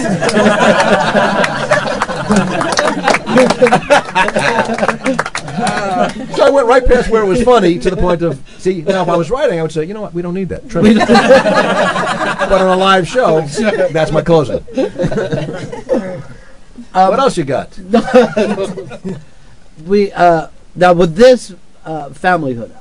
This is the third book, right? Third book. And the first two Couplehood, already. couplehood, babyhood. It's got to have hood in it for you. Yes. Uh, next one is a jacket with a hood. and then, uh, slowly, deathhood will be my final one, which I want to remember to write in advance. See, that's what I can't do as it's happening. It'll just be crazy. This book is thin. Well, he died on page two. Yeah. The last word was. Uh, Oh, tight fist. Uh, but you can follow along your life with these. And isn't that what every American wants? Yeah. Because they don't have problems of their own. They Right. follow this guy. Um, yeah. But that, you know, the people that. Um, I always keep thinking of Cosby a- a- as, as such an example. I mean, he is the state of the art in Mhm. stand up. Actually, I got to see him a month ago, and I, and I told him this. He didn't care, uh, but I, you know, I, I, I was Because he doesn't hear that much. no, he just just doesn't care for me. I think. No, but you know, he is. First of all, you know, he's he's America's dad. So when Mhm. you see, when you see Bill Cosby, it's like you're meeting, you're, you're seeing your dad, and and um, but I was telling him that I, I been thinking of him so much as I've been writing because he was always the standard A in, in just brilliance of, of performance. But if you want, if you put all his albums together, you know, he Mm. started at I don't know, was he twenty two, Yes. three? I mean, he was a young guy talking about. I think he was married at the time, but you see his life and, and having kids and having the first baby and then having grown kids and having teen kids and and you think, well, he never has to. It, not that he never has to work for material, but because he's brilliant.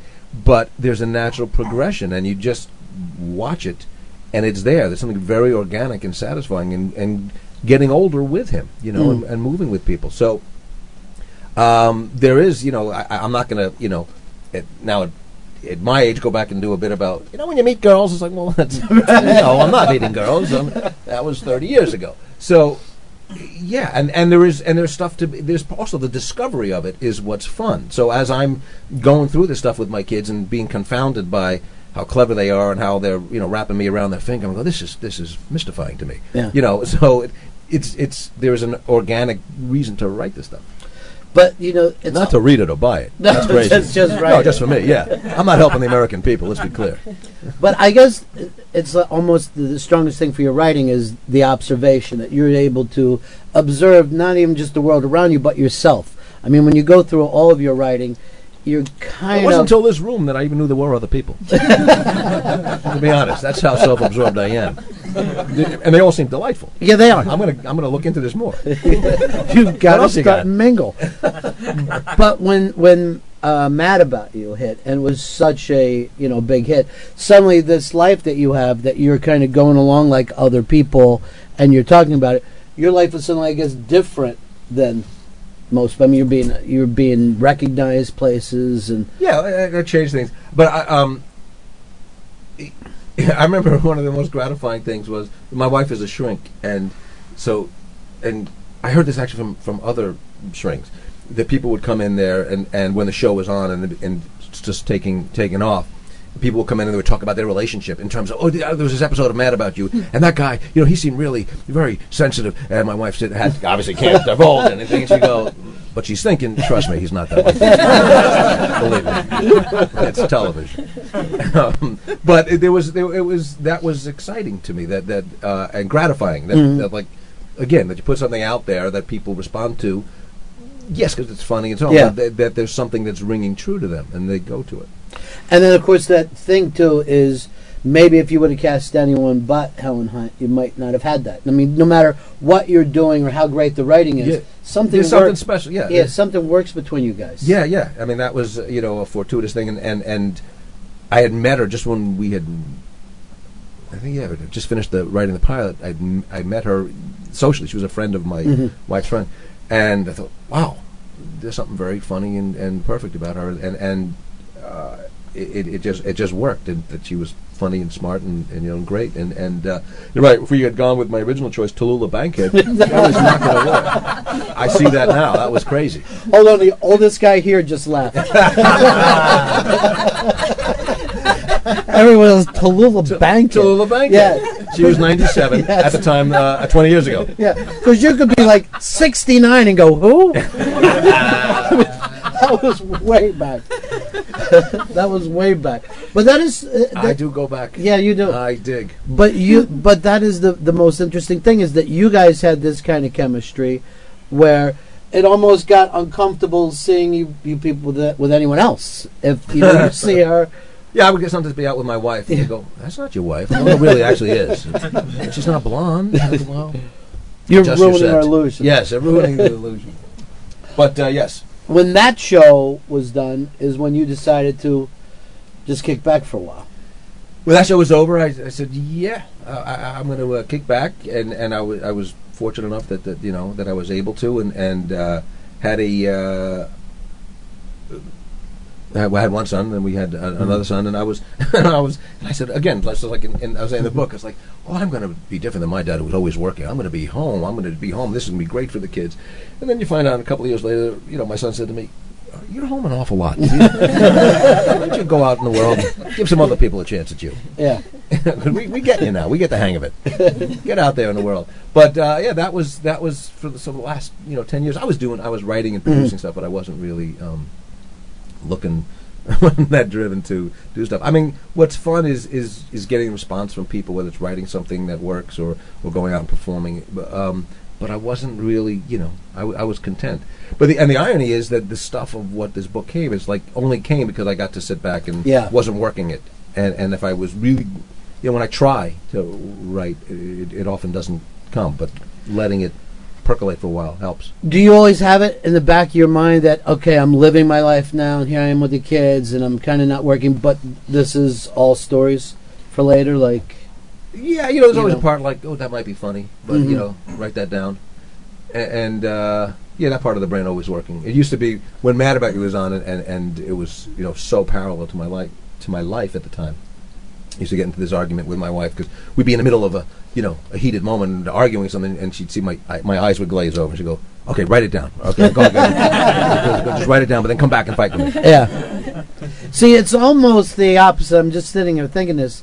Your books are like the opposite of a reality show because you're actually taking reality and making them in an entertainment. Where the reality shows Uh-huh. are, let's bring in entertainment to a real life. Like, let's bring a producer Yeah. into the house and make some changes. Yeah, it's a it's a it's it's a funny thing with reality shows because they just do not look real. Mhm. just- I just there's a this show on HBO, uh, this movie on HBO about the about the original Lance, uh, the Loud family. Yeah. and uh, it was staggering. To it was a really well done movie, but it, the idea of that was the original reality show. I think at that time it was it was almost scandalous. Like you're going to bring cameras Yeah. and you're going to let people act, and and that and that they actually. Um, learned to relax and actually be themselves Mhm. is is mind-boggling to me that anybody would do that. Why would you bring a camera into your life? Who does that? It seems like every third American now, but it, that that movie's great too because like right from the the beginning, it's corrupted. Reality Yes, get, yes. is corrupted because immediately the producer's going, "What's the greatest?" And how do we manipulate it Yeah. to the best uh, dramatic effect? Yeah, yes, but that's the, that's the truth. You you know, life is interesting. Life is great, but you if you it's like an experiment, you know, in a lab. Mm. If you put too many lights on it, and it's well, now you killed the frog. Yeah. It's like we want to see how the frog responds in darkness. Okay, put the lights on and let's watch it. Well, no, he's not dark anymore. Albert Brooks did that great movie back, I guess, in the yeah, late 70s. that was before that whole. That was even before that. Yeah. uh, real life. Yeah, And he was the night, like it was almost like he just predicted that that everyone. movie again. Yeah. I know. Yeah, he's we'll leave here. We'll take everybody out and we'll go see it like Oprah does. when she takes everyone, everyone to the theater, we'll all go Let's do together. that, sure. you are easy to kidnap. You are. We can just I have take nothing you. to do. I used to, I, you know, this is this is dangerously true because in L.A. there are these. I guess I guess they have them here too, but when there are certain areas like when you drive past a theater, there are you know uh, parking lots with guys Mm. outside. Park here, park here. You know, they'll, they like two blocks away. And so I'm just driving home. I'm not even going anywhere. And I'll, the guy says, "Park here." Okay, and I start parking. I'm, well, he said park there, and he seemed really eager to have me. And I have to stop myself. No, you don't. You're not going to the theater. You're going home, idiot. I'm very impressionable. Sign here. Okay, Sure, sure. This is great. Why would they ask me unless it was good for me? you just don't swim against the tide. Why would Just I? it's so much harder. Swim with the tide. oh, But I, I, I uh, yeah, it, it's it's dangerous. I, so and and now and I see, you know, as I get older, the mind goes even further. It's just, it's, Mhm. you have to lock onto something. I was when I actually when I was a kid. When, when I was a kid, my kids were kids when, I, when they were very young, and I was really just be you know babysitting.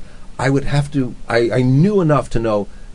Really focus. You are in charge. Your wife is gone out of the house now. You're in charge of the baby. And I would, sometimes I would just stare at the kid because I go, you know what? If I don't work this hard on taking care of him, I'll just I'll watch TV. I'll be gone. Uh, the phone will ring. I'll be out the door. Oh, geez, I had a kid. I was suddenly taking. I would, so I would just get very intense and stare at him, and I, and then it kind of didn't stop because they would be five or six and go, Dad, you're just staring at me. I, I know. I just I, I just want to make sure You're on point. I- yes, I just I want to make sure you don't walk into a wall or get stolen. Well, it just proves like how bad men are with their children. That we, st- I do the same thing. I'll call it babysitting. That's your kid. no, but yeah, but, but, but it doesn't come naturally. There, it's listen. There, it's it. There's a genetic thing. Women, it comes. Certain things come naturally to women. Certainly, I'm going to say childbirth. I'm going to go out on a limb. Seems to be something they do. I don't know, guys. Don't go do it. Um, I I mean, I was astounded, you know, from the moment my first son was born, that, that my wife knew what she was doing. You know, it's Yeah. an animalistic thing. It's like, how do you know how to do that? I'm a woman, okay. And guys do not, and and they're, you know they're clumsy and they learn. It doesn't mean you can't be get good at it, and and you know, and I I'd like to think I'm a better father than I was in the first week. Yeah. When I changed my kid's diaper and I, the thing was a little too tight, and I yanked it and, I, and punched him in the nose. I went, okay, I don't know much, but that can't be good. you don't want to punch a newborn. Um, but uh, yeah, you have, and, and I know I know myself enough to know that I get easily distracted or spaced out. That's like, okay, make a note.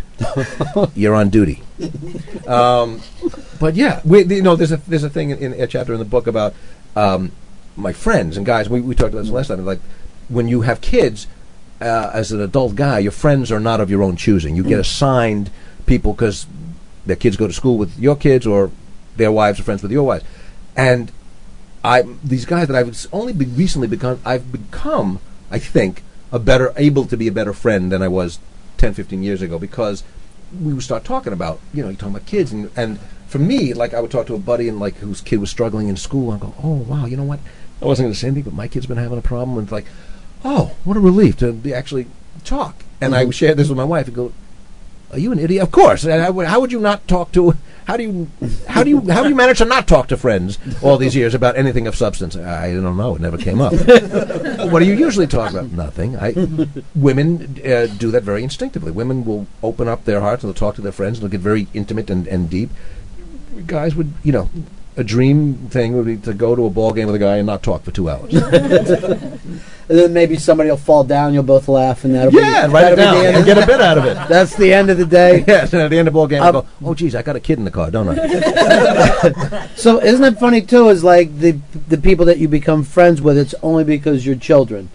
Yeah, friends. uh, you have nothing else really in common besides that. But yeah, and, and sometimes that can be enough. But yeah, you don't uh, you don't always get to uh, you get assigned you, you you get assigned kids because your life becomes very much uh, about kids, which is I can't quite imagine. I can see it coming, but you know, ten years down the road when kids grow up and they're out of the house, it's like, wow, now what? Because I've been pretty much involved with them. So uh, I guess you, you should look at your wife and go, so uh, how are you? I haven't spoken to you since '87. What's going on? Still married? Uh, and that's what you know. People are uh, shocked about the Schwar- Schwarzeneggers, uh, you know, separating.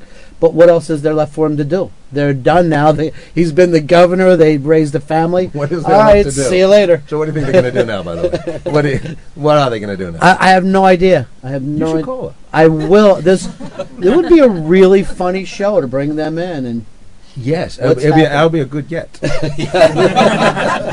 get them in and do like uh, couples counseling or something. Now, with your kids, most of, of your real career stuff came before uh, they were born. I mean, the, the stuff that you're most known The for. that- yeah, no idea. So that they're totally kind of somewhat. My, my my my little guy was born after Mad About You, and when he was seven or eight, and he saw me, you know, and I, I say, I was so happy being home, so proud of myself for being hands-on dad. And one day he just said, "What do you do? I I, I see you here every day, but what do you do? When Mom goes to work. Don't you have some place to be?" And um, yeah, well, actually, it's funny because my uh, friend of mine said uh, he wanted to, the uh, apparently the Blu-ray of uh, of Aliens just came out. He said, "Hey, why don't we have, all watch it at my house and you bring the kids?" And I'm thinking, well, they've never seen that, and like, I, I a it might be too scary for the little guy anyway. Right. And I thought, on the other hand, uh, I, I want to show the kids. I, I, I used to be in something. I was once in something. This this, this movie made money. so big dilemma now. We have to figure out. And that that is They see another strange thing too that most of us don't have to, you know, or get to see stuff from our fathers when they were younger. We don't know what our dad was like in his early twenties. Where your kids could sit down and watch Diner one day and go, Yeah. And I go, I thought the part would have been bigger.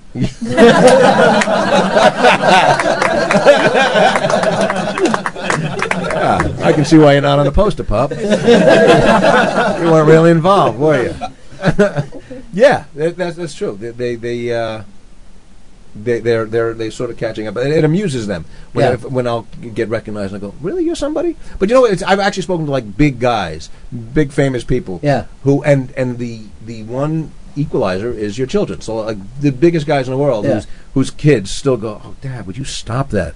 But I'm Bruce Springsteen. Yeah, okay, but you know, just dad, Yeah. stop. You're embarrassing us. Really? It doesn't matter how big you get. There's a kid at home going, Dad, you're just embarrassing me. that embarrassment factor is I, I I underestimated. it. I remembered as a kid uh, the powerful how powerfully in, horrifically you could be embarrassed Yeah. by, by your parents just showing up. They don't have to say it. They just Yeah. don't be alive now. With my friends. Yes. Why would you be alive? and I said, well, I'm going to never do that. I'll never embarrass my kids. I embarrass them almost hourly. And again, sometimes I say something stupid. Sometimes I, I just I, I exist. Mm. And they, they do a little rolling eye thing. I'm going, when did you learn that exactly? The the petulant, oh, dad, oh, just get out. And uh, there's nothing I can do. And now I've, I've learned to accept. I go, you know what? You're just gonna. My, my friend was telling me he's at a ball game and and he's and uh, his kid's little league game, and the kid texts him, "Dad, bring me a Gatorade. I forgot to bring." So he goes on the field and and he, she brings me Gatorade to the house. he brings to the goes to the field and goes over to the bench and he gives him and the kid goes, "Get away, get away, get away!" Would you ask for the Gatorade? Yo, you, you, go, well, how can I physically get into you without being alive? I have to be, yeah, but not in front of my friends. But you asked. Invisibility. Maybe that's a new thing. If we could just be invisible and just send like you know Gatorade and sweaters. But what what do you you remember the same thing when you were a kid that you were embarrassed to- about your parents? Well, I, I, you know, and it's, it's it's sort of like you know, it's like uh, like a lobster when they molt and they, they get rid of one shell. It's like it's you you you you know. Yeah. Adolescents do that, and your kids. Come out of a shell and like, but when the shell is off, I'm very raw. Don't don't be standing right there. Mm. So again, I'm just the only way to get out of that, not embarrassed. That's just I'll I'll stay in a motel till they're thirty. I'll just be elsewhere. Uh, how do they feel about the books and all? of it? To, to them, it's a terrific coaster. Put a cup of juice on it without staining the table. Could never care less. because that would involve them caring about somebody Yeah. besides themselves, and they, that's not their thing. But one day you just picture them in a therapist's office. Let me read you. Oh this yeah, this, by the way, it makes therapy so much quicker. Here, Doc, read this. Get back to me. Now you know exactly what Yeah, thought. I've laid me. it out for them. So at least I've done that. I've made it a less expensive process. And, and they'll be therapy. they'll be telling their kids like, uh, "All right, be careful. There's uh, grandfatherhood is coming out in a couple weeks." yeah, I can't get out of the hood thing. By the way, I, I, I tried very hard to call this something else, and the publishers went, "No, we like the hood. It seems to you sold millions of book with the hood. We're going to make this uh, some another hood." I said, "Well, it's about family. Familyhood done, sold." All right, I guess I I because I couldn't come up with anything more clever. Well, next one would just be about how many books they've written. It would be called Hood Hood. the story of how these books were written. Coming soon, Hood Hood. That's right. Uh, thanks so much for sitting What a pleasure, with man. Thank you. Uh, Thank you. Where did you get such nice people? These are your people. Wow. These are people. Can I take them with me? Yes. Um, Because I'll be honest, when I when I come home at night, there's not this kind of enthusiasm. and I just to show my family, this is what it's like when people are happy to see you. That would be a night. Instead of doing a reality show, it could be a reality sitcom where it's just your regular house, but you've got chairs and let, let the audience decide. Now, here's something a detail we have to think through. At some point, they might say. We have lives of our own. Oh. and I don't know what we do with then, but but for that first half hour, it'll be dynamite. Looking at them, I doubt that No, very nothing much. to do. All right, great. Paul Reiser, everybody. Let him.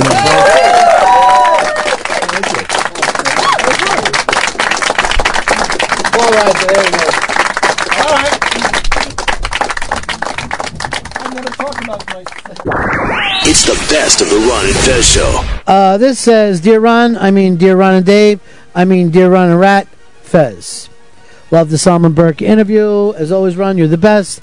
You have to admit, though, when considering Solomon Burke's career, no matter how much you like the guy and his awesome ass band, he is still number three. Sam Cooke, Otis Redding, then Solomon Burke. There's little dispute, right? So here's my question Ron and Fez, who are the quintessential number threes of all time? Sports, music, movies, etc. Well, you know, I was uh, trying to say this. Out of the 60s, The Who would be the number three. And I don't think they've ever climbed out of that number three spot.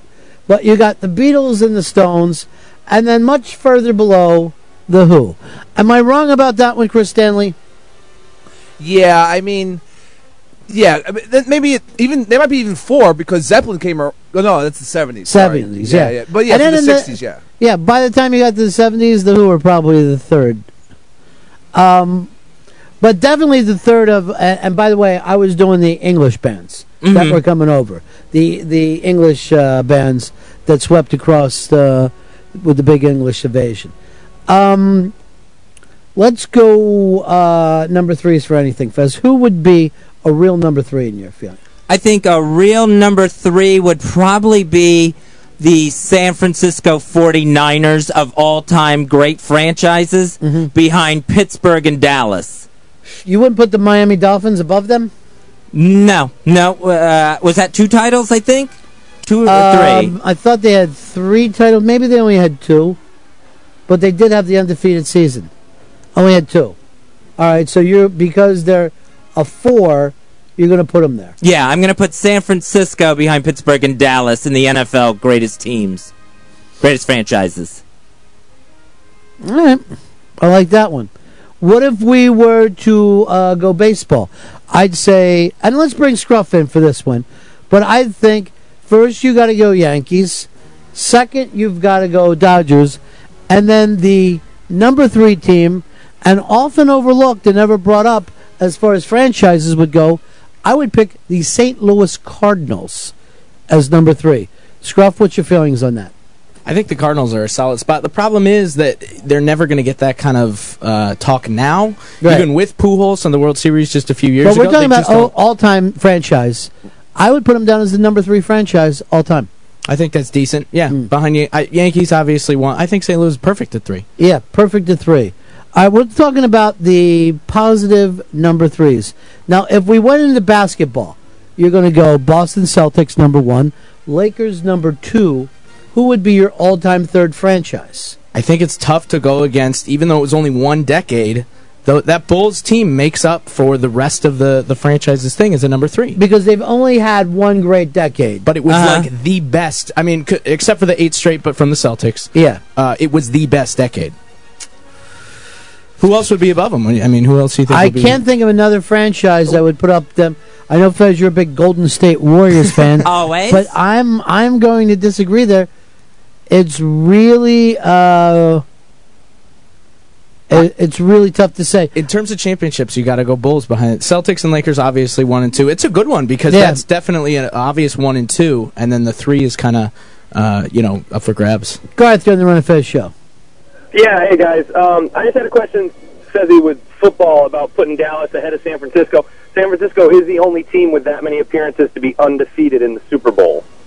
Uh, but Dallas has one more uh, championship, and you're falling into that Bulls thing where you really only have the one great decade for San Francisco. Oh, Where yeah. Dallas has popped up time and time again, and uh, so uh, if anything, um, before San Francisco, I might fight a little bit and say the Packers because the Packers, and I know you're not a pre Super Bowl guy, right? But they dominated the '60s. Yeah. They dominated the '60s. If you're talking about pre Super Bowl two, I mean, you have to, you know, really, really. Chicago? Yeah, I mean, it's obvious uh, that they were so good for so long, and Right. then once the Super Bowl era hit, that was really the end of their great period.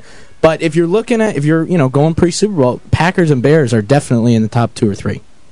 Mm. Uh, Nolan, Nolan, you're on Ron and Fez. We're talking about the Hey, you think Dodge is like number three behind uh, Chevy and Ford? Uh, here is uh, I'm not talking to him. Um, Will, Will, you're on Ron and Fez. Hey, buddy. Uh, I actually had called in to first say um, Love and Fez this week. Been a lot of fun. Second, I wanted to disagree with you when you said that uh, Fezzy went over the line. This show is full of people who have enjoyed their association with the show, but then they pout like fucking babies when they get caught up in it. And, I mean, and- Franklin, Franklin, Franklin. Yeah, very, very true. Uh, Thomas, you're on Ron Fez.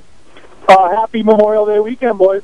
What do you got for me? I'd, I'd say the Buffalo Bills when they were losing all those Super Bowls because you knew the NFC Championship was the winner, so they were third.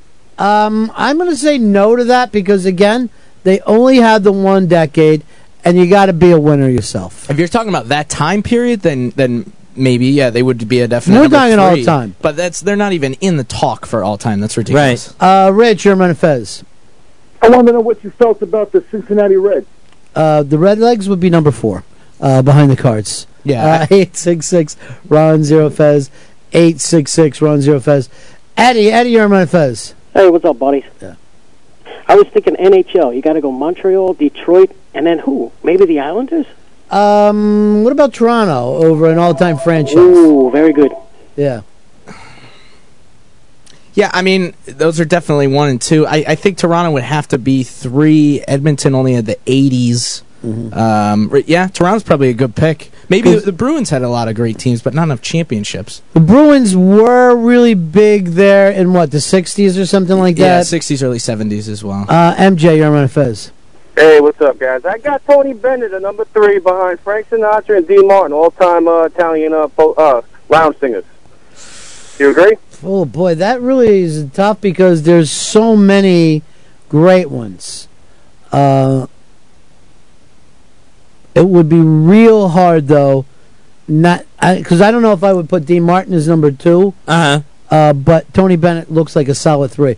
If we're playing the game of threes, who's the third? Um, he it's really really tough not to uh, have Tony Bennett there. Uh, Tom, Tom, you're on the Ron of Fez show. Hey, how you doing, boys? Um, for basketball, it's got to be number three, the Detroit, the Detroit Pistons. They got Isaiah and the recent stuff. I mean, that's their legacy. You know, I don't know about that. Uh, Detroit really only had a, a few great years, and then Isaiah got hurt, and they were done. I, I don't know if they're a, a definite number three. They were beating the, those Bulls teams before the Bulls got to where they were. Absolutely, Yeah, they and were. The Bulls got there and won six championships, dude. yeah, it's tough to fight against those six uh, championships. Uh, Rick, Rick, you're on Fez. Ronnie B. Hey, top three in uh, radio. Ronnie B. Eastside Dave. Fez Whatley. See ya. All right, that's Only if I'm driving Dale Senior's car. My number three, my friend. you're really in a cranky mood today. Yes, because good deeds got punished. Well, you did have somebody stick up for you, That's true. Baby girl did. which is fantastic. We're on our way to, I believe, Fezzy, a whole new era of everybody being friends again.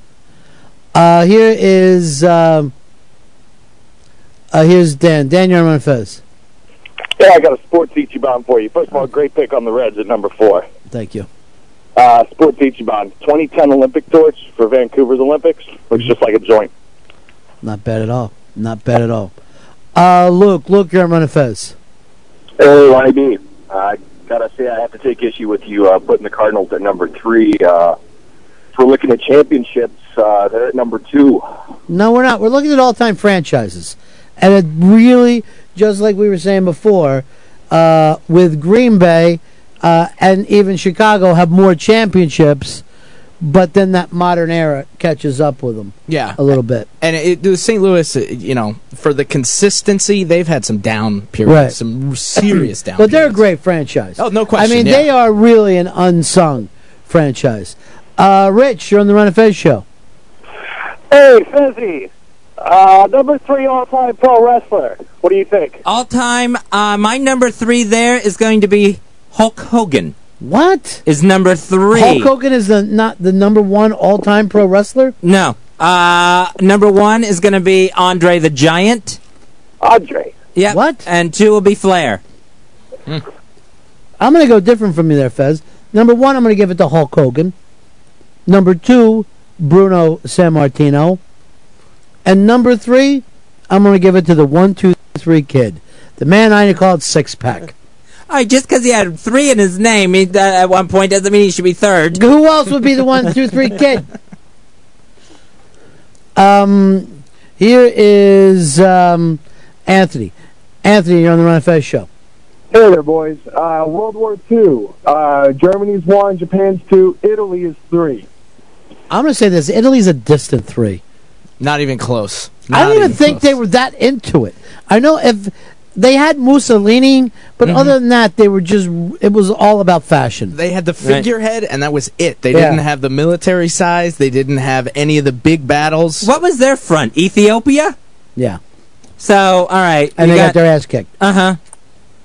And then if after that was all home games, you know, Sicily, Right. shit like that. Not marching across Europe or taking on Russia on that front or China. No, they were basically just saying to uh, Hitler, "We're with you." And then on the other side, you'd have to put, even though they got invaded that fast, uh, France is number three, right?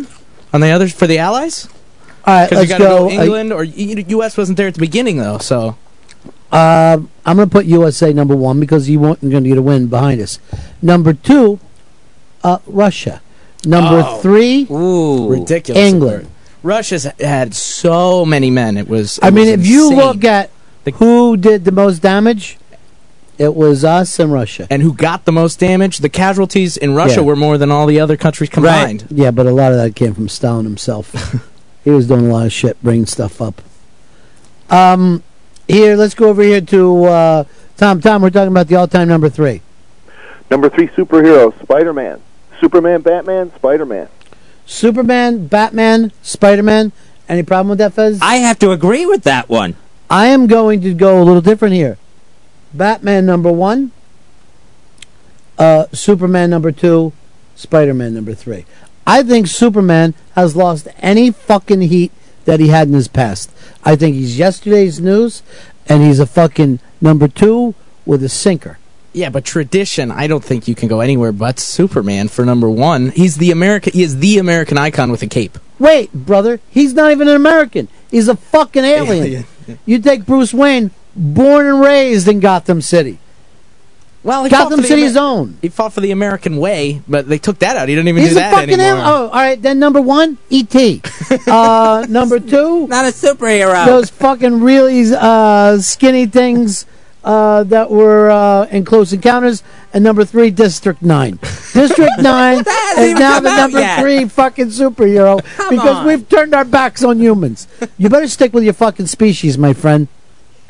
You- You're a self-hating human being, Scruffy. I guess you've convinced. No, no, no. Screw it. Superman's still one for me. I don't care if he's not American.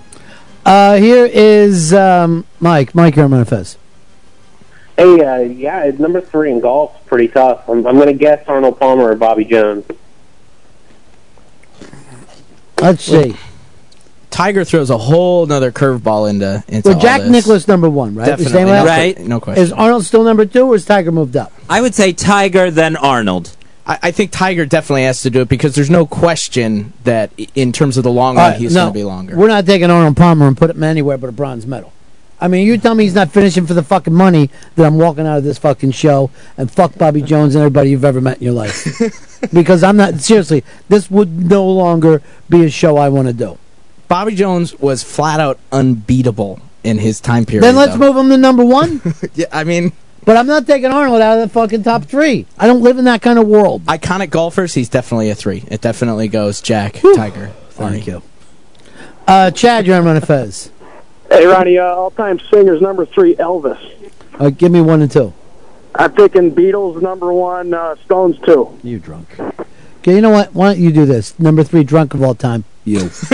Number one, baby snoots. Number two, grown up snoots. Three, you.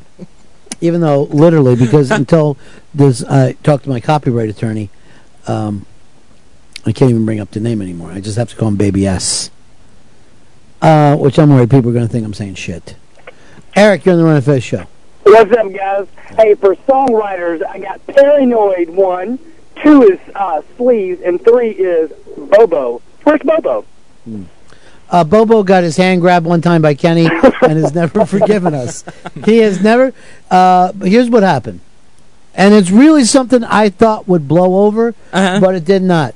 Um, Bobo attempted to choke Anthony uh, Opie out at a uh, unmasked in D.C. He just got jumped up and in the middle of the show. He ran towards Opie, attempting to choke him. Uh, Kenny turned on a dime and heroically uh, squeezed Bobo's wrist until Bobo cried. Bobo later told us he has titanium in his wrist. He's not 100% human. So we went, Bobo, stop acting like a baby and stop touching people during the show. Um, and then he never again uh, has had anything. I think we saw him once since then. Right, yeah, that was it. But you would think with titanium in there, it wouldn't hurt. Hmm. Kind of like Wolverine or something. Uh, hey, butt plug, you're on Fez. It's me, Fezzy. Hey, Fezzy, how you doing that? I'd love a sandwich. Well, I'll try to get you some. Is this really Fezzy? It's me, Fezzy. I already asked you that. Of course I am. Nah, see, you fuck, you stink at this. You've got the soundboard, but you stink. Um, time time. Let's go over here. Uh, Ron, Ron, you're on the Ron Fez show. Yeah, number three cities: New York, L.A., and then what? Well, th- oddly enough, the number three city is second city, Chicago. Yeah. Uh, number one city is New York, and it's staying that way. Number two, um, and it's really hard to call it a city because it's just a really large suburb uh, with uh, decent weather and uh, hot runaway girls would be number two, and then Chicago, uh, home home to Molly's Cupcakes, number three. Second city is our third city. Population, culture, everything is Yeah. number three. Uh, well, culture. If we were doing culture, LA I'm- is like ten. You're right. Yeah, I put LA down. I would Uh-huh. go New York. Then I would go over to uh, San Francisco for two, and then shockingly, I go Boston third. Woo! Wow. Followed by a very distant Chicago, and then, believe it or not, Athens, Georgia, birthplace of REM. They will be thrilled. Yeah, they will. Uh, here is uh, Alec. Alec, you're on Ron Fez. Uh, yeah, I'd say uh, number three Tarantino films. It's got to go Kill Bill number three, uh, Pulp Fiction, and then number one's got to be Reservoir Dogs. Well, I know the cool thing to say is Reservoir Dogs, but fucking face facts. Pulp Fiction's number one. Uh, number two, Res Dogs. Number three, You you have to count the two Kill Bills as separate flicks, right? yeah, you do. Right. I might be picking Jackie Brown. I think I'm gonna go Jackie Brown. I got Which- the first Kill Bill, definitely. The first, see, I preferred the second. Really? Mm-hmm. It was talkier. Yeah, it, and it had that speech. That fucking Bill speech is one of my favorite speeches of all time in the movies.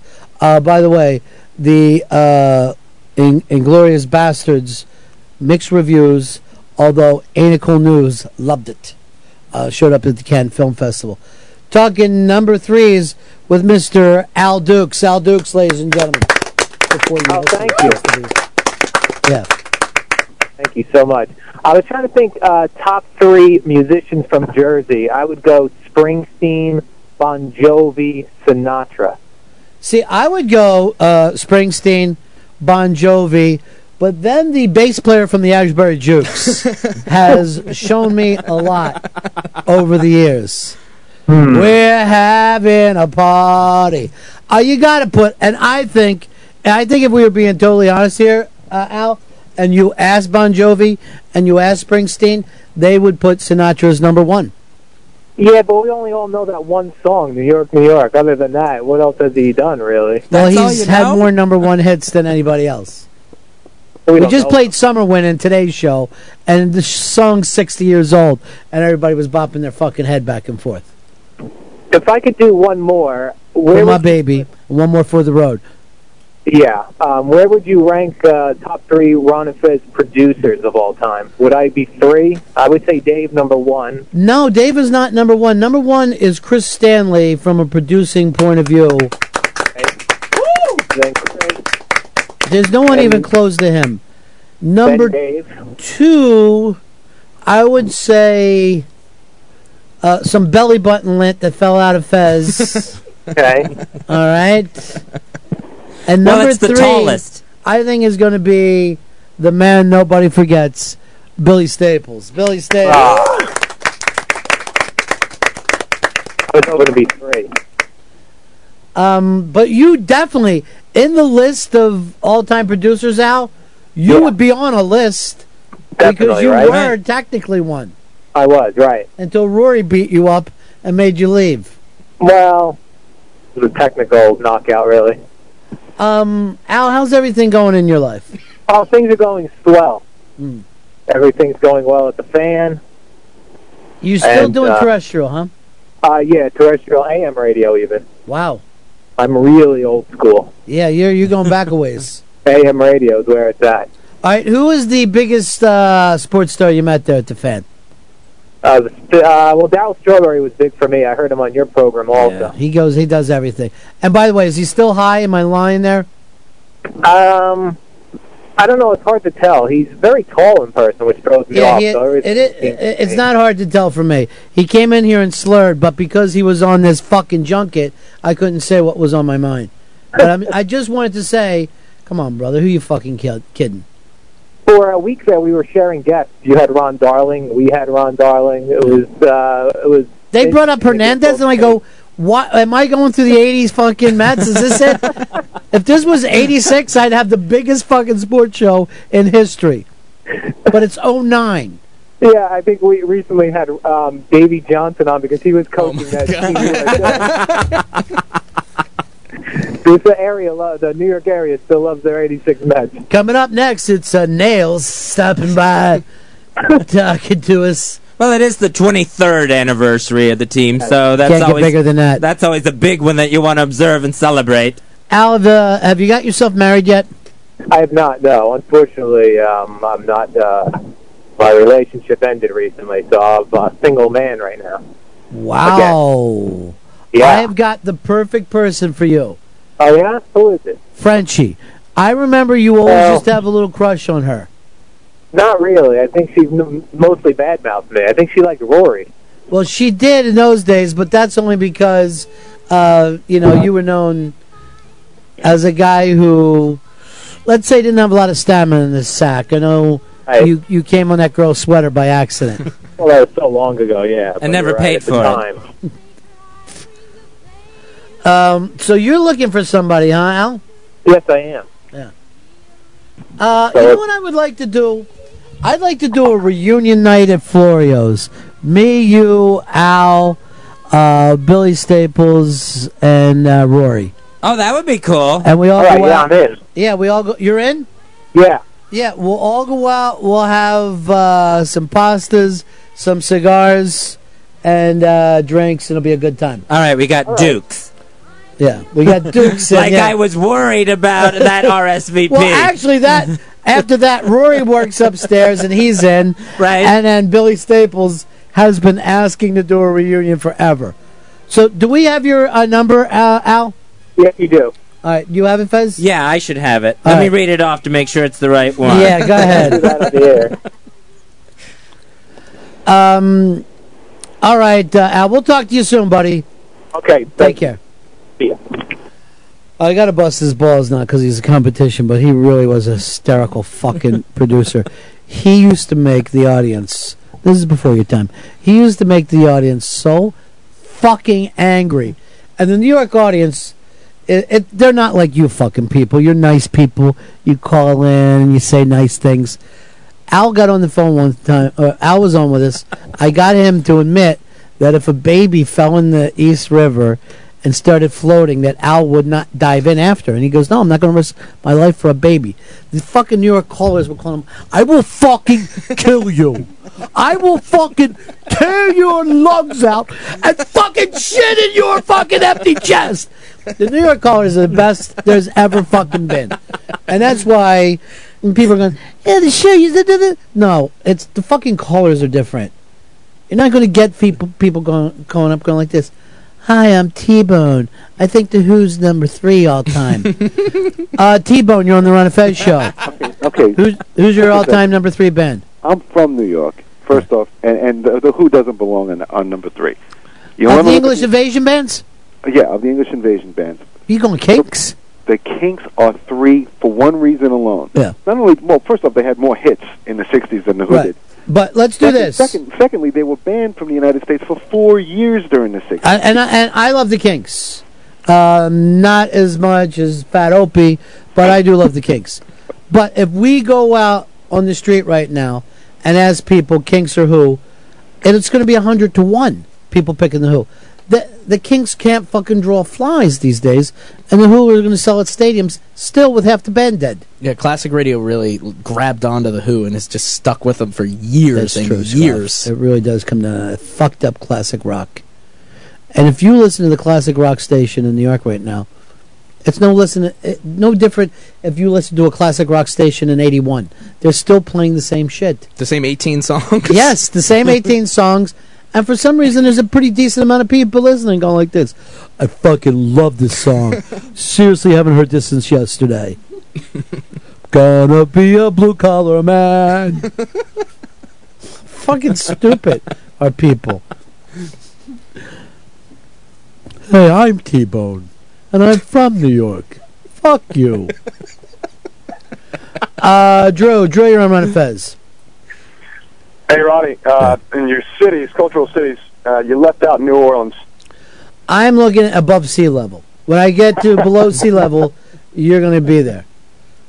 Uh, here is uh, Jim. Jim, you're on Ron and Fez show. Why so sensitive, Ronnie? Oh God, Marco, you're on the run. Of, we got new interns. They're gonna let You want them- me to go back No, there on the phone? I want you to sit in here. okay. You're doing very well, and I haven't talked basketball for, with you yet. Um, here is uh, Andrew. Andrew, you're on the Ron and Fez show. Hey, buddies. I got the top three secrets of all time. right, give me the third. Who? Uh, the third is Fez Whatley's unmentionable. Hmm. What would be number one and number two? Who really shot John F. Kennedy? Hmm. And uh, do aliens really exist in Area 51? I kind of like that right there. I like who killed J- JFK as the number one. But Uh-huh. wouldn't you move the World some, Trade? some sites on number uh, paying for my daughter's of all time? college. I don't think uh, you know, the website walks you through it step by step. It's easy to implement. Oh, it's it's just online, literally brother. going in, signing up, Unfuck- go to the choosing the colors, like and cutting 12 and pasting. The online tool's done. fantastic. Uh, you Uh, can hello, all the Professor. uh, Welcome to tools we need to do it ourselves. Gentlemen, there's always somebody at the end of the Pepperoni phone sausage, uh, and when we need to get through to somebody. peppers, mushrooms, I don't know. All right. Um, I'm probably it might be mushrooms. Number one is pepperoni. It's delicious. Number two is definitely going to be sausage. But what is the number three pizza topping all time? I think it's onions. Mm. I, am going to go a little crazy here. What if it's bacon in this day and age? What if bacon has moved its way up? Artichoke is one place. Although spinach could be very high. Individual toppings Ah. is tough. Different pizzas, if you could say pepperoni pizza, I mean, sausage nuts. pizza, and veggie pizza. That would that would be easy. But And First of all, veggie pizza, I'll be like this. Then we're getting another pizza. because if I wanted a fucking salad, I would just order one. That's the number three of all time salad. The number three order is salad. Um, here is uh, Tim. Tim, you're on my fence. Hey, buddies. Uh, top three serial killers. Number three, BTK. Uh, Bundy and Dahmer. Two and one. I don't think BTK is that big. I think No. most people are still going to pick Charlie Manson, uh, even though he's not technically a serial killer. He's the king, and you'll know that if you watch uh, Oliver Stone's film "Natural Born Killers," starring a gentleman whose name shall not be spoken on the Ron and Fez show. Um, Tony, Tony, Hey, what's going- you're on the Ron and Fez show. What's going on, guys? Hey, we're gonna do uh, all-time presidents. I would put G.W. Washington three, two would be Lincoln, and one would be FDR. Uh, I don't know if you can get bigger than George Washington. He's still number one. Right, father of the country and everything. Um, wow. Number Lincoln two is feels Lincoln. like a number one, though. Lincoln is all right. If you're going to go back and forth, it's going to be Lincoln and fucking Washington. We all agree to that, right? Right. Definitely. Who's number three? Is it FDR? I think it's FDR. I think FDR, yeah, saved the country a lot like the other Did two he? presidents did. At least in, in, in the history books, he did so. You know, for a, a pro-life person like myself, he's liberaled up this country so bad I can't even see straight. I think someone who could FDR run for his money at number three is Jefferson. Jefferson didn't even really believe in democracy. I Me mean, he- he's a big Me- name. Me neither, and that's why I love him. We doubled the size of the country. yeah, Louisiana Well, what is Purchase that? was huge. You want me to double the size of the country? I I'll don't fucking think attack could. Canada tomorrow. I can do it in space. I'm not saying in population. I, I, I think those are the four, uh, definitely. You got no Teddy Roosevelt for yourself? No, I think Teddy don't you go out and Roosevelt take- in stigma, what- maybe. but- Maybe why don't you go out and take a look at Mount Rushmore? You come back and, to me and tell me Teddy Roosevelt's a, pe- a piece of shit. Am I retarded? How did they decide which guys went up on Mount Rushmore? Height. They picked the four tallest guys. What do you want to see? Buchanan up there? Is that, is that your problem? Buchanan didn't make it? I'm gonna let I'm gonna let Chris Stanley pick this. Go ahead, Chris. What about JFK? Why does everyone forget about JFK? Because he was in there for what? Two minutes. He saved us from nuclear war with the Cuban Missile Crisis. Saved Jesus us or Christ. started one? He saved us. And then did what? His tiny little Irish dick got us more trouble. He know what to do, do with. The only reason why you love him is because he couldn't duck. Oh, my God. Lappy. Didn't know some people think I'm funny. Uh, here is um, Jerry. Jerry, what do you got for us? What's the number threes? Um, the three scariest wild animals you would not want to see. Um, you know, I would go with the bear being number three. All right, give me your number one and number two. Uh, that would have to be lions and tigers, then bears. Oh my! oh my! yeah, I think it. We're not. I'm over the rainbow. I thought that was just a song. I didn't realize it was so factual. She's reading a list. You can learn something from Yeah. some of those songs. Well, all of them, as long as that fucking gay princess sings it. Tommy or Ron Fez? Yes, number three female input, the asshole. Number one, the pussy. Number two, the mouth. Um, my only disagreement there is let's put it this way. I think I could be with a woman without a mouth. I don't know if I could be with one without an asshole. I'm afraid she'd explode on me. Something's got to give. Uh, here is uh, Paul. Paul, you're on Ron Fez. We're looking for the number three.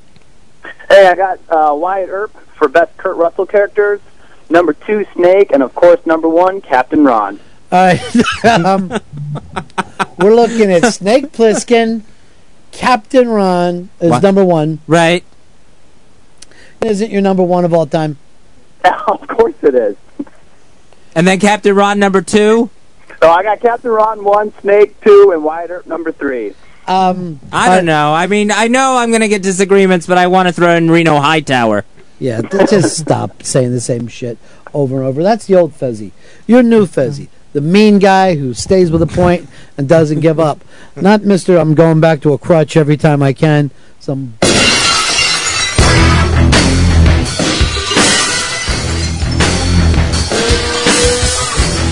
All right, so uh, I guess this is the way it's going to go now.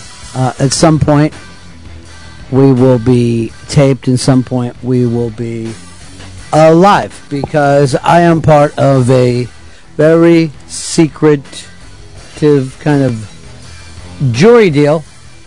I can't say what it is. I will tell you it's very grand. No details at all. Would you like some details? Because you'll be arrested moments later, as will the listening audience. I have to tell you, I had to. Uh, That's serious. Yeah, I had to hear a lot of stuff today, but um, I literally had to take a, an oath to be part of the grand jury. Um, an oath that I did not want to take. That there was a uh, big thing on my uh, card that said eight X's on it, uh, which means I've blown this thing off eight times. Uh, and that doesn't include my. Oh, I don't remember getting the letter. Yeah.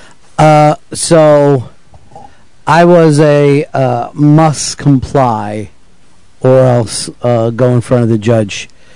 Uh, I tried to give him the shock jock treatment. No, it doesn't matter. That's horseshit. Um, but if it means anything to you, I'll be going into the same uh, offices that you see on Law and Order on your cool. television screen. I have the same entrance. So I'm kind of like the new season of Law and Order.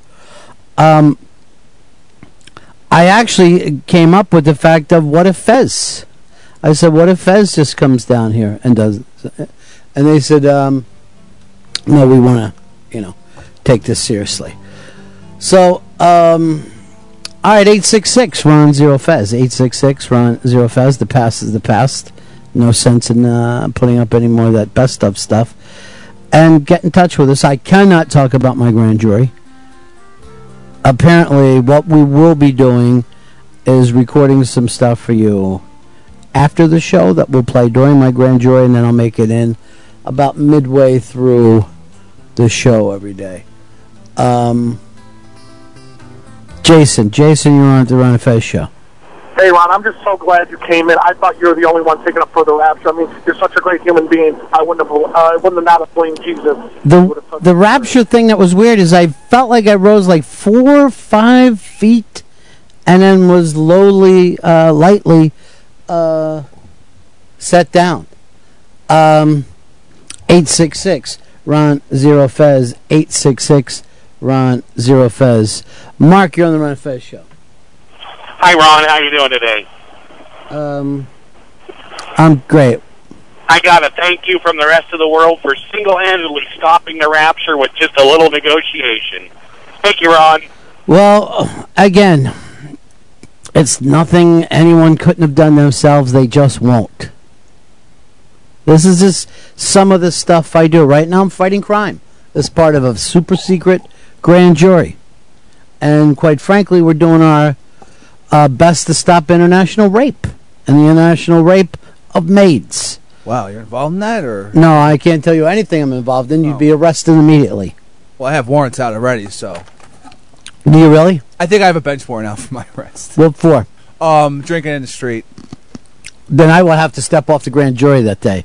I will happen to say, I love this kid like a nephew. Because I'm ready to Teflon Don. I'm, I'm ready to Teflon Don if I could. I see it. Um, let's go over here to Chris. Chris, you're on the on Ron and Fez show. Hey, Ray. That point about the mustard fly. Well, your fucking phone blows, dude. Yeah, I'm sorry. Aquaman gets a better fucking reception than you're getting right now. Uh, let's go over to Tom in Connecticut. You're on the Ron and Fez show. Hey, Ronnie, how you doing, bud? Cool in the I am- gang. I'm curious, why isn't Fezzy taking the stick this week? Why are you uh, doing the best ofs half halfway through? Well, we're not doing uh, best ofs. We're going to be recording some stuff after the show.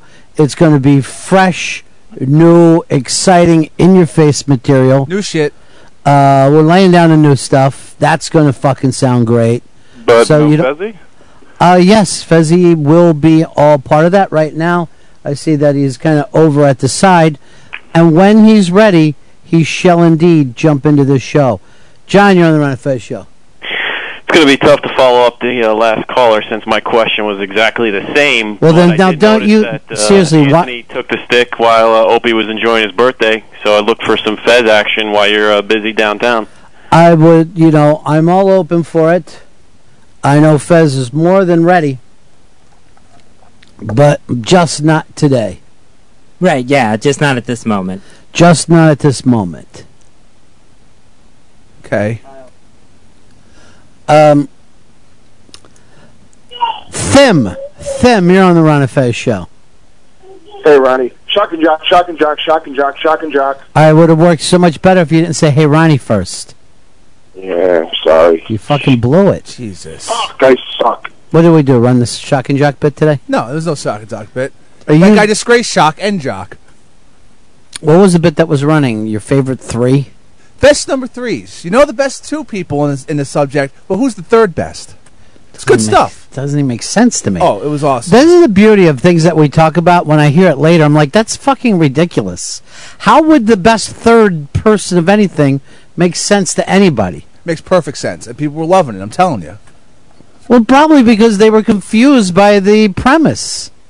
No confusion. It's just you always have your number one, your number two, but you never think about that third place finisher. So, like the third Beatle? Sure, yeah. Who do you got? George Harrison. The third Stone. Ronnie Wood.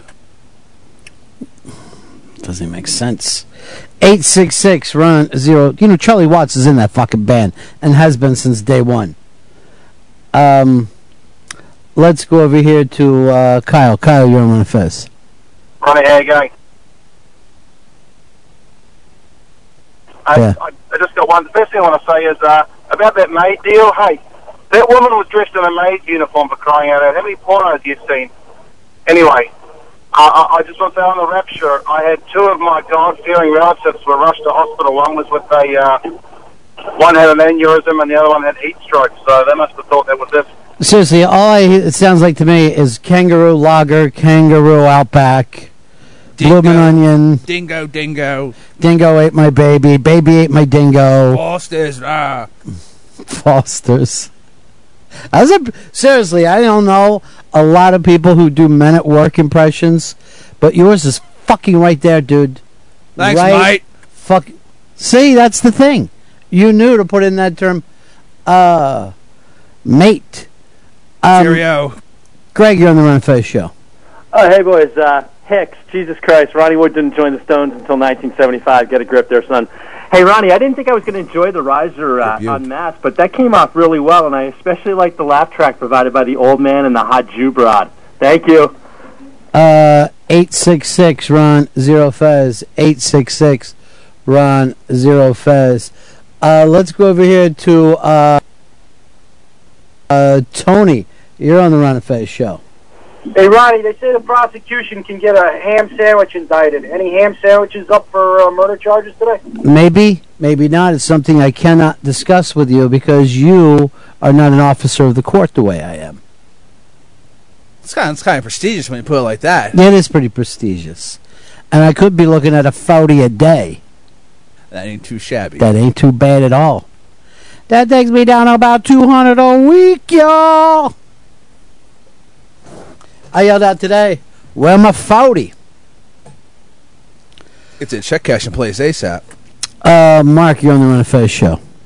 Hey, Ronnie. Yeah. I don't know if you've been told this, man, but I mean, you got you got the silky smooth voice to call 18 a Firestone. Why don't they just m- mic you up and you go on location?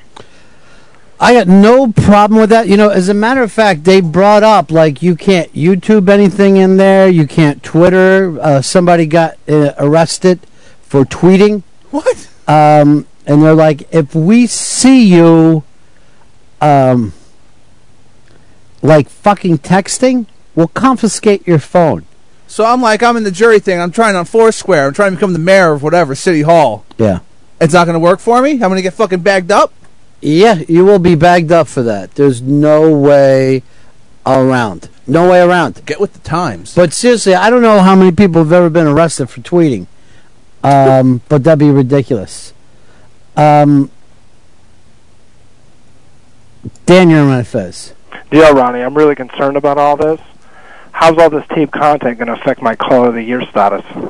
Well, first of all, we got no idea you are until right now. So, Dan and Albany, is that Georgia or New York? New York, come on. Do I sound like some filthy redneck? Yeah. Um, oh, damn it. Talk to you later. Uh, here's uh, Bill. Bill in uh, Philly, you're on Fez. Ronnie B, how are you? I'm on 495 North, heading up to I-95 North, going by Chichester High School. You need me to pick anything up? Um, yeah, step by uh, Mary's On and Off Tavern and just have a quick fucking cold beer. Shot in a beer? Yeah. I'll do. Thank you, sir. 866 Ron Zero Fez. 866 Ron Zero Fez. It is the Ron and Fez show. Um, here's Brett. Brett, you're on Ron and Fez. All right, I got a toughie. I got a dilemma. Number three, De Niro movie. I got Raging Bull and Taxi Driver, and I don't even know if those are going to be good choices. What do you mean you don't know if they'd be good choices? Those are fucking fine. I've got like a fucking book of movies to choose from. I Well, don't know well, yeah, but you've you've got to toss up then between Goodfellas, Mean Streets. Uh, let your error be known. I got Godfather also in Casino. Please, why waste your fucking time? The Godfather's not Bobby's. You know it. I know it. He might have picked up the fucking Academy Award, but it doesn't feel like a De Niro movie. He's in a You want to be a De Niro movie? You better have a young man by the name of Marty Scorsese, fucking r- yelling out roll him and cut." That's right, all over that shit. Um, it is the Ron and Fez show, and uh, we are uh, very, very proud to be here. Now we're going to take a break here and get stuff uh, back to normal. But I will say this: I will uh, try my best to get here as quickly as I can every day. I do want to say to the city, state, and county of New York, you are welcome. Have they given you a thank you yet? Um, no. Oh, come on. Not yet. Well, I guess I get, when I get done. I guess at the after party. We do the fucking grand jury after party every day. Oh, that sounds awesome. Yeah, it was nice. I'm gonna get one going at Molly's. Um, Hey, T Bone, you're on the Ron Fez show. Mr. Buddy Sir. Mr. Buddy, sir, how are you? Pretty good, man. Uh, Ron, I heard you last week talking about uh, working at the Franklin Mint, Yeah. and I uh, drove by it uh, over the weekend, and that place is abandoned. Now, do they does the Franklin Mint just not have anything? Because it's a gigantic place. Well, it seems to be that there's other companies functioning out of it, but as far as the It's a gigantic goes, place. like the museum's closed. Well, there's like five or six houses that are completely abandoned, which I guess were a part of that, you know, the Franklin Mint complex. Uh, it's like Frick's Rock down there. It's pretty crazy. So I guess they're still selling coins, but apparently they're not manufacturing them there. What I need you to do is uh, roll into there, find out some things, and get in touch with me later. Exactly, man. Hey, could, could you tell me a little history about the castle in Wallingford? Uh, what happens, happens. That's all I'm going to bring up to you. Hey, some I things happen some places, some things happen another place. Yeah, we Stop putting your nose in everything. Write a fucking book? That's nobody's business right now. Hell no. What's Ron look like? Guy, I'm tour guide? That's good. I like that one, uh, Hicks. Remember, 'Cause he's not. Remind, remember. Uh, I always want you to use that whenever you get the opportunity. We'll do. Um, uh, Chris, you're on the Ron Fez show. Hey, Ronnie, you should show them you mean business when you show up. Put on 3D glasses, get a big coke, and some popcorn. Yeah, they don't mind. I, I've been told by other people. Uh, doesn't matter what you do, one way or another. What you do, just have to be there. Uh, I had a book. I was enjoying late shift all uh, through the morning. Oh, nice. Oh, that Leno and that Conan O'Brien. I don't know. It's going to come to a head. Let me ask you this, uh, Hicks. What up? Was my buddy this uh, freak before I got here? Yeah. What was he freaked about? He was just, he said he didn't know. He was just nervous. Very, very nervous. Was it because I wasn't here, or because that it's was- a Monday? I think, um, I think I, I, there's always a little Monday blues there. right. And then, um, yeah, he was, wor- he was very upset that you had to go to jury duty. I don't like it either. I know. I don't like it either. It's awful. I hate thinking of you down there. Well, that's where I am. Sometimes Daddy's got to do stuff. He can't always be here with you. Doesn't mean he doesn't love you. Doesn't mean he isn't going to be here when it's time for bed. But I can't be here all the time. That's all. Just think of it like that. Now, Hicks is your babysitter. Yeah, can I throw parties in here or? Yeah, I don't give a fuck. Cool. Help yourself. Help yourself to some bath salts. Let's cut some rails. Did you see uh, the bath salt thing last night on uh, the NBC show? They got the guy who normally busts guys for fucking 12 years olds. Okay, Chris Hansen. Yeah, so Chris Hansen is putting on a fake hat and going in and buying bath salts. and then they had him down St. Mark's Place, right? Yeah. And he's going, um, what do I do? Snort these or smoke them? The guy's like this. Uh, the first one. Do the first one. That's it. so they came. So then he comes running back in later. Do you realize some kids have OD'd on it? What do you want me to do about it?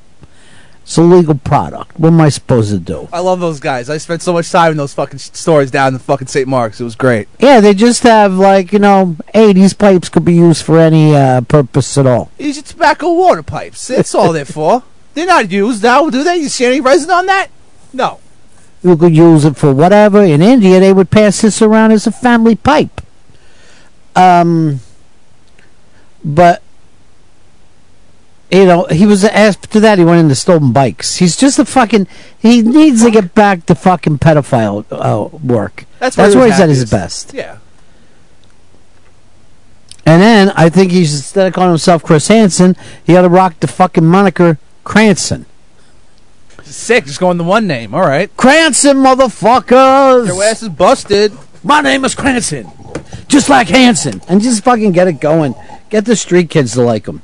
But this bath salt thing is fucking ridiculous because, you know, there's no way. It's fucking, you know, the kind of shit that you would take a bath with, except for it's like eighty dollars for three grams. Yeah, it's crazy. So you would never fucking waste this on getting your toes nice and moist. Fuck no. The only thing to do would be to snort it. And I don't know what kind of high you get on it, but some kids get suicidal. Yeah, that doesn't sound fucking too fun. I mean, might as well buy just some regular illegal drugs. It can't be that hard to find. You know, I guess some of these fucking kids, they don't know where to go. But I would like to point out to anybody, if you're doing a drug and you're feeling suicidal, wait that shit out. Yeah, really. I mean, it's gonna wear off eventually. I don't know why anyone can't think, you know what? I'm going to get a good night's sleep, and if I still feel suicidal, then I'll do it. I'm gonna sleep on this. See if this is so fucking in my brain. Let me sleep on it, baby, baby. Uh, that was my little impression of Meatloaf. Other than that, I'd be crying and yelling at a retarded Gary Busey. Oh, poor meat. Really strange to call him meat. Well, you know, uh, what are they supposed to call him, Mr. Loaf? I prefer loaf. Call him loaf. Like I don't want to call him a man meat. Yo, what up, meat? Well, you you let him pick what he wants to fucking rock with. that. He's happy with the meat. No, no thanks. Uh, Rich, you're on Ron Fez.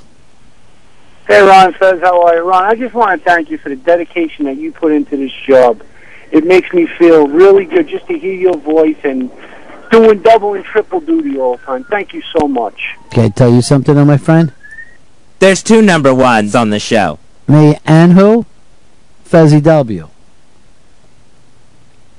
Fez Whatley. You're getting off to a little bit of a tough start today. Yeah. But come back right around the corner. Come back, kid.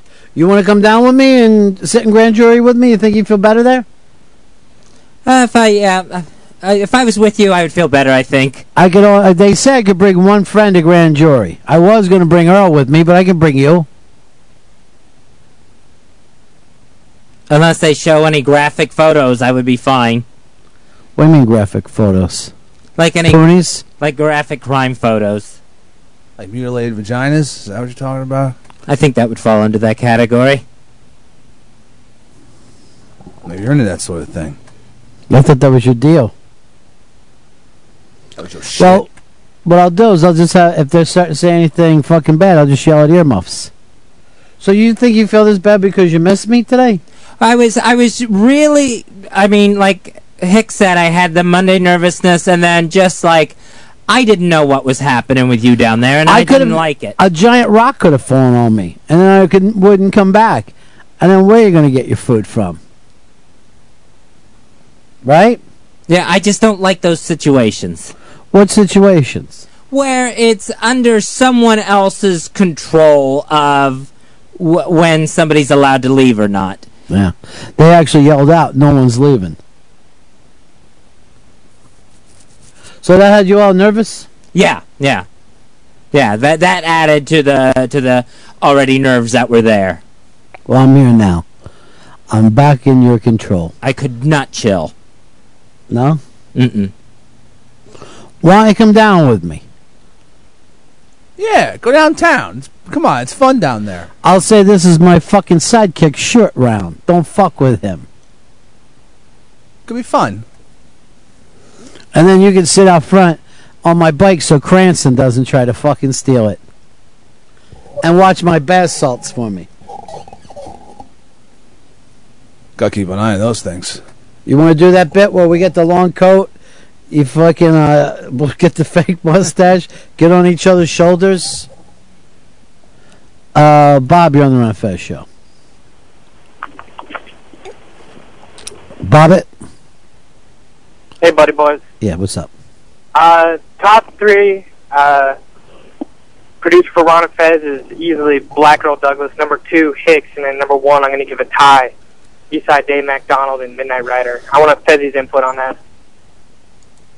Who's your all-time favorite producer, Fez? It's Chris Stanley. He's the best by far. I think you would have to do one and then maybe 11 and 12 afterwards. He's that good, huh? Yeah, I think he's really good. What do you like about him? He's he's got fact, everything covered. He's got everything covered. It's the specifics that can really sell it. Did you know that you were that well loved, Chris? No, I did not know. Not at all.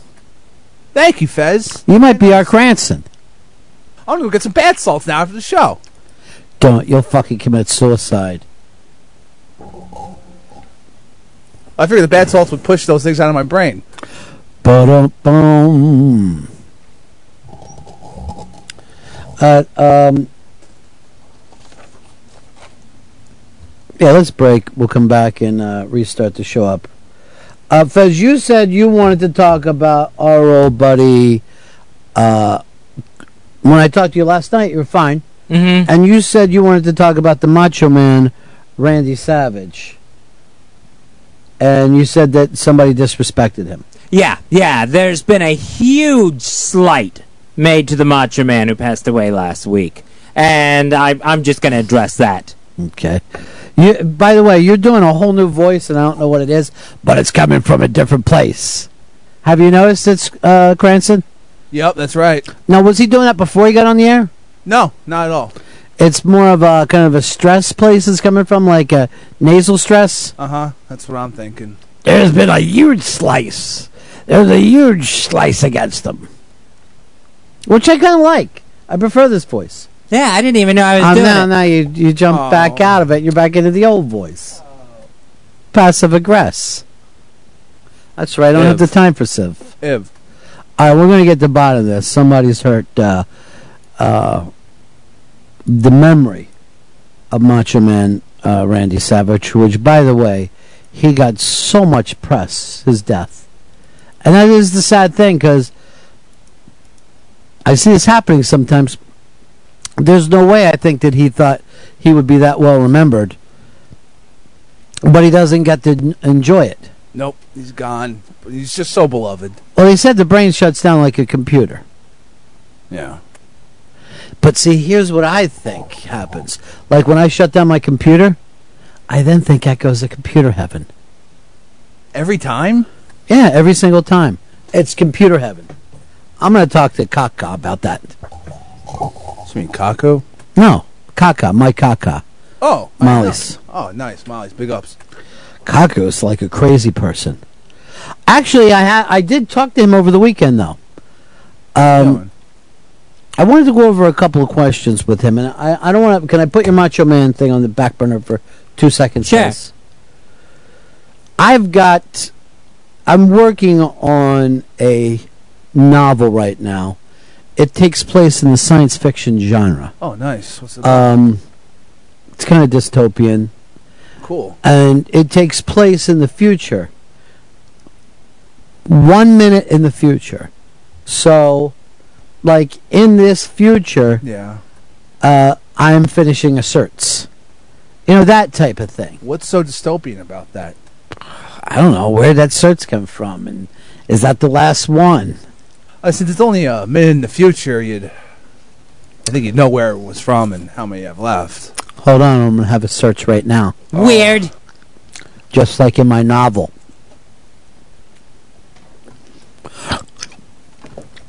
I'm calling this this novel 60 Seconds to the Future. And you know, I mean for some people there's some things that won't change at all. Yeah. And some things that'll be very very different. Like what? It's only like 60 seconds. Yeah, that's a minute ahead. Yeah, I know, but how much could Let me ask you this. Yeah. What about 9/11? Did a minute make a difference? Possibly. Possibly.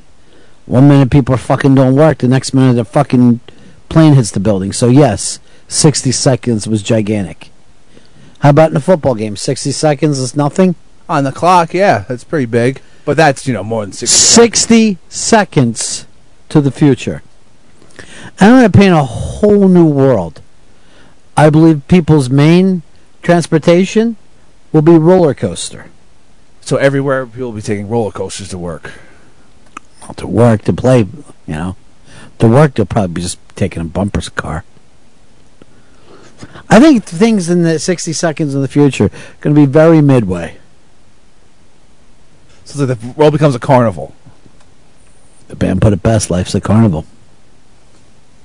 Get on the zipper. Everyone's having fun. You know, why do you got to fucking run down everything I do, Hicks? I'm not running it down. Professional jealousy? No, I'm just trying to work this out with you because I, I just want I want to succeed. That's where I'm coming from. I'll tell you this 60 second, seconds to the future, I'm still going to hate you for your attitude. Gee, that's hate. That's a strong word try to help.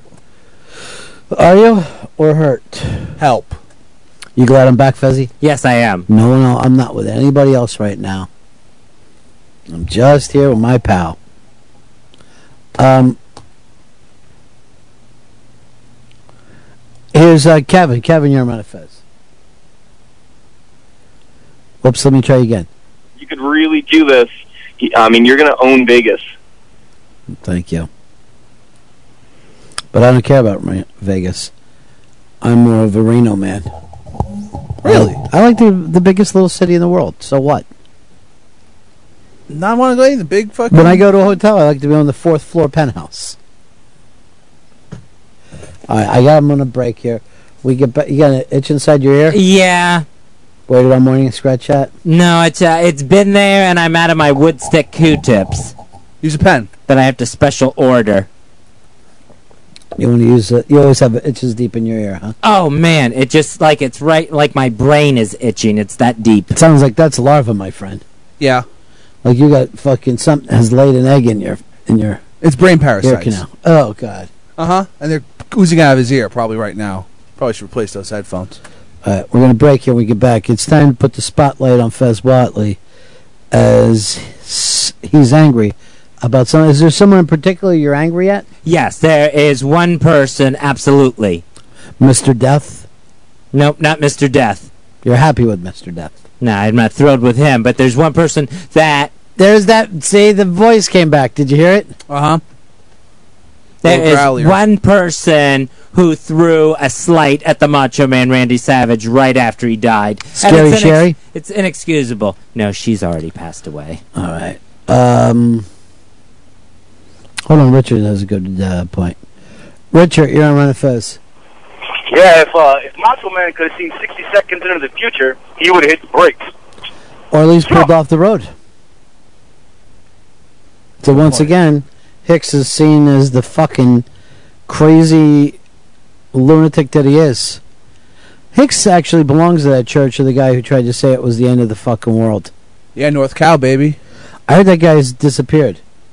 They try. Yeah, they've tried to hunt him down. He's uh, ver- become very close. Maybe he's in the rapture heaven. So I guess it was only his personal rapture. He kind of blew it out of proportion. For you. Alright, when we get back. And you're not telling us who this person is, Fez? Um, I'll give you the name. Yeah. Yeah, it's Wade Keller. Oh, is this a guy in your neighborhood? No, this is a guy online that talks about wrestling. Is he the blogosphere? Yeah, Well, I'm gonna look him up right now. he's a blogger. And he will be the target of my wrath. Although the name's kind of familiar. Well, he started the Pro Wrestling Torch. Well, he actually. Oh, that's a big deal. He actually has his own Wikipedia page. So he's way more than the blogger. Yeah, PW Torch. It was like it's uh, the well, is it like a fanzine for a while, right? uh huh. Yep, newsletter. Yeah, right. it's it's one of the big, uh, I guess, dirt sheets. What do you mean by dirt sheet? Uh, just one of those newsletters that would let you know what's going on behind the scenes in the world of wrestling. So the, all those are called dirt sheets. Yeah, I believe so. All right, now I'm Yep. learning stuff. If you believe so, are you sure? I'm sure. All right, so I'm learning stuff. Uh, the dirt sheets, which is what Hicks calls his sheets on his bed, I don't do a lot of laundry. and he doesn't get out of bed when he has to shit. So, hence, dirt sheets. Well, that's a lethal combination. it is. Says who? Uh, all right, so it's Fez Whatley uh, versus Wade Keller, and we get back here. I have no idea what this is about. I did not expect this kind of heat, as they say in the business. We're right back, Ron and Fez Show. Ron Bennington, Fez Whatley, Ron and Fez.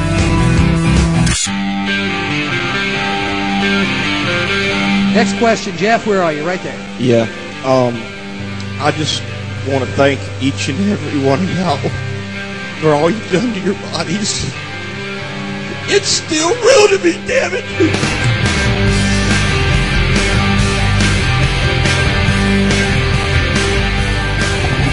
Still real to all of us, pal.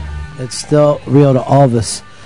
Uh, Fez Whatley has got himself all upset with something I guess you read online, Fez. Yeah, this is from the PW Torch, Pro Wrestling Torch, and Wade Keller. Now, this is one place that you do feel like an expert. Oh yeah, yeah. Watch professional wrestling all my life. Now, because of that, you're able to re uh, win a lot of professional wrestling trivia contests. No, I haven't been able to do that in the past. I haven't won one yet. Oh, so what makes you the expert? Uh, the the amount of time I have put into watching this sport. Okay, but you can put in a lot of time watching the ocean, but doesn't exactly make you a swimmer. All right, let's move over to this. Tell us what Mr. Keller did that had you so upset. All right, this was the day that Randy Savage uh, died in that car accident. So, of course, PW Torch is going to go ahead and talk about Randy Savage, but here's how he's talked about according to Wade Keller. Mm-hmm. Here's the thing Savage's ranking on the all time greats list will be debated for years to come. He's just under Steve Austin, The Rock, Hulk Hogan, Undertaker, Shawn Michaels, Bruno Sammartino, and John Cena in a top 10 discussion. So, um, you're upset how? I'm upset that Randy Savage, the icon that he is, the wrestling great, Mm-hmm. Is put below a no talent like John Cena. And I think this Wade Keller did it just to get some um, heat for himself, just to get people to start screaming at him. But it's an insult that you don't do on the day that the man dies. I get you there. It's it's It's just, probably not a, even a great day for ranking on that day. Just be like, you know, let the people mourn. Yeah, uh, the, this John Cena, I don't think there's a more polarizing figure uh, amongst wrestling fans. Um, uh, I watched the pay per view last night just to see what they would do for Mach. Uh-huh. You know, and he got a quick thing right at the beginning where they said, in memory of Randy Macho Man Savage, you're born, you're died. That was it last night. I'm sure there'll be more tonight on Monday Night Raw. But last night, John Cena headlined that pay per view in an I Quit match. For the first time ever, I was bored watching an I Quit match. Up to this point, you've always been excited. An I Quit match is a really exciting match. Ric Flair, Terry Funk has had them. John Cena against The Miz and I Quit. The most boring. I feel I feel like I'm in an I quit match every day just doing the show with you. And guess what I do? Put me below everyone. So and and then so I'm like watching this horrible match last night. You didn't like it. No. So I go to Mr. Wade Keller's blog I don't use his name against him. to uh, see what he thought of that match, and even he's bashing Cena. So he really can't possibly believe that Cena ranks higher than Randy Savage on an all-time greats list. All right, so you say he just did it for cheap Pete, I'm, I'm saying, yeah. And his argument that he but put- you're giving him cheap Pete. Look at it. You- You're you know, it's working. Yeah, but I'm exposing him. I'm totally exposing him. He says the reason Cena outranks Savage is because Cena had to has to carry the WWE now by himself, and Savage never had to in the way that Cena did. Cena only is carrying the strap and the and the Federation because it's a weak locker room. Randy, Ran- Right. Randy Savage was a dominant guy who dominated among superstars. With Hogan, Piper, everybody else that was there at that time. Mm-hmm. So his argument But makes you- no sense. Well, we, well, when we go back and forth with the, uh, you know, when you try to figure out greats of different eras, it's always a difficult thing, no matter what you're talking about. If you're talking about any sport or even entertainment, because things change. Yeah, even uh, this Wade Keller said that John Cena can't, uh, couldn't sell. His comebacks, his superhuman comebacks, are so over the top they have to stop. All right, uh, I don't know what to say about all this. Well, how do you, uh, do you have your own place where he ranks? Oh yeah, yeah, absolutely. Right. I think Randy. Sa- I'll do my top ten for you. Okay. You what'd you to Draw it up. I got it right here. Right. My number ten, Ted DiBiase, the Million Dollar Man. Mm-hmm. I think he is the absolute best heel, best worker in the ring. Quick question: Does that include Virgil? Uh, I wouldn't put Virgil in it. I'm just saying Ted DiBiase. I don't. I don't think he would have been there without Virgil. I've seen Virgil win a lot of matches for him. Uh, my number nine, Dusty Rhodes, the American Dream. Uh, does that include Sapphire, who uh, really kept him going?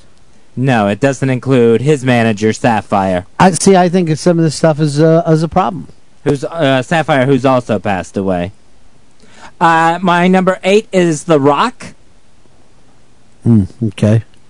Uh, Roddy Piper is number seven. Okay.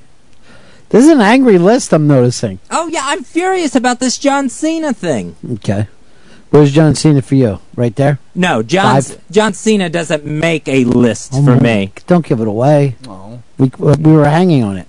Uh, number six is the man who brought flamboyancy to wrestling, Gorgeous George. Changed the entire face of wrestling. Uh, number five for me is the Heartbreak Kid, Shawn Michaels. Mr. WrestleMania. Number four on my list is where I have Hulk Hogan. Wow, that's pretty low. Well, you know, uh, low, but I think kind of a one trick pony there. Okay. Uh, number three for me is Stone Cold Steve Austin, Mm-hmm. Who changed everything by beating up referees, ring announcers, uh, Vince McMahon, where that would have been the guy you hated, Mm-hmm. the guy who's picking on the little guys, but people loved it when Stone Cold did it. It changed everything. Ric Flair, perhaps one of uh, uh, perhaps the, one of the best workers in the ring ever of all time. Well, where's he at on your list? Number two. Yeah, that would put him as one of the best. Yeah. And then my number one, Macho Man Randy Savage. I don't think anyone went heel to face better than Randy Savage. Getting How about people- heel to toe? That's a different thing. But Randy Savage had audiences despising him. They had him loving him in a way that even when Flair was a good guy, Flair couldn't pull that off. All right, um, man, no uh, Andre the Giant on your.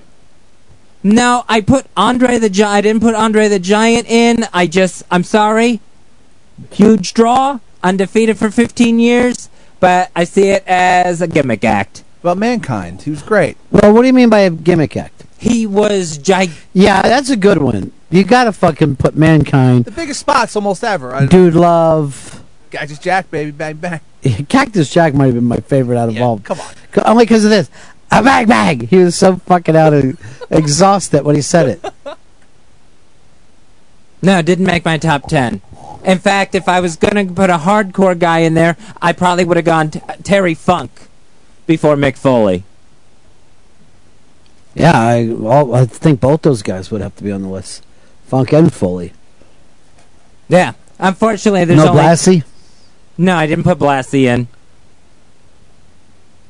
Nobody bled like that man. He would probably be a, a top three bleeder. Bleeder. You're nothing but a bleeder. Um, all right, so that's uh, very different from the other list. Um, there's uh, there's uh, some of the same names. I didn't put Bruno Sammartino in mine. I didn't put uh, Undertaker in mine. Undertaker again. What like about Pedro Morales? No, I didn't see where Pedro really changed Well, things. you got people who speak Spanish. One of the first guys that ever cut a fucking Spanish promo. What about the Golden Greek? I did. Where's Tony Garea in your list? And what happened to Sky Low Low or Little Beaver? He's low, low on my list, I guess. What do you mean by that? Didn't make it. Like a little people presence? What about any of the gay wrestlers? Remember the fucking uh was it like Billy and Chuck got fucking married or some shit? And who was the other guy that was the gay wrestler? Um, there was uh, I can't think of his name that he went under after he came out, but I think he was Mortis was gay. Was it Goldust gay? Yeah, Goldust was kind of gay. See on there? No, Goldust didn't make my list. What, what about the Texas Tornado? He wrestled one fucking foot. I loved them. He was bad. Von Erichs. The doomed fucking Von Erich Oh, it's poor family. Poor family. Uh, Bob, Bierman and Fez. About Repo Man. Hey, what's up, guys? Yeah. Three words: Jimmy Superfly Snuka.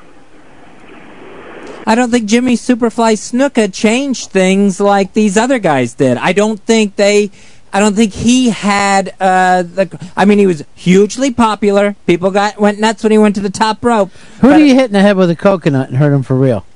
Piper hit Snuka with a coconut. Oh yeah, that's right. and I kind of ended his career. on the pit. What about Marty Jannetty? No fucking love for him at all. No, not really. Come on. He went through the barbershop fucking glass. Uh, Sean, you're on the Fez. Hey, Ron, does Adrian Adonis make Fez's top gay five? Yeah, yeah, that would have been your your gay five. Um, what about uh, Kamala, the Ugandan giant? No, I'm not going to put Kamala on just for painting crescent moons on his big belly. Well, the Godfather. He was a pimp. He'd probably be the all-time greatest. The whole See, I'll tell you something else, Fez. When it comes to Mach, you can't say Mach without Mach and Elizabeth because that's what got him over, and that's almost like, in a way, cheating because he never was as big as when he was with Elizabeth, and I'll say the same about her. Oh yeah, that Lex Luger was unbelievable. They were the Cheech and Chong of fucking wrestling. Um, let's go over here to Howard Yerman and Fez.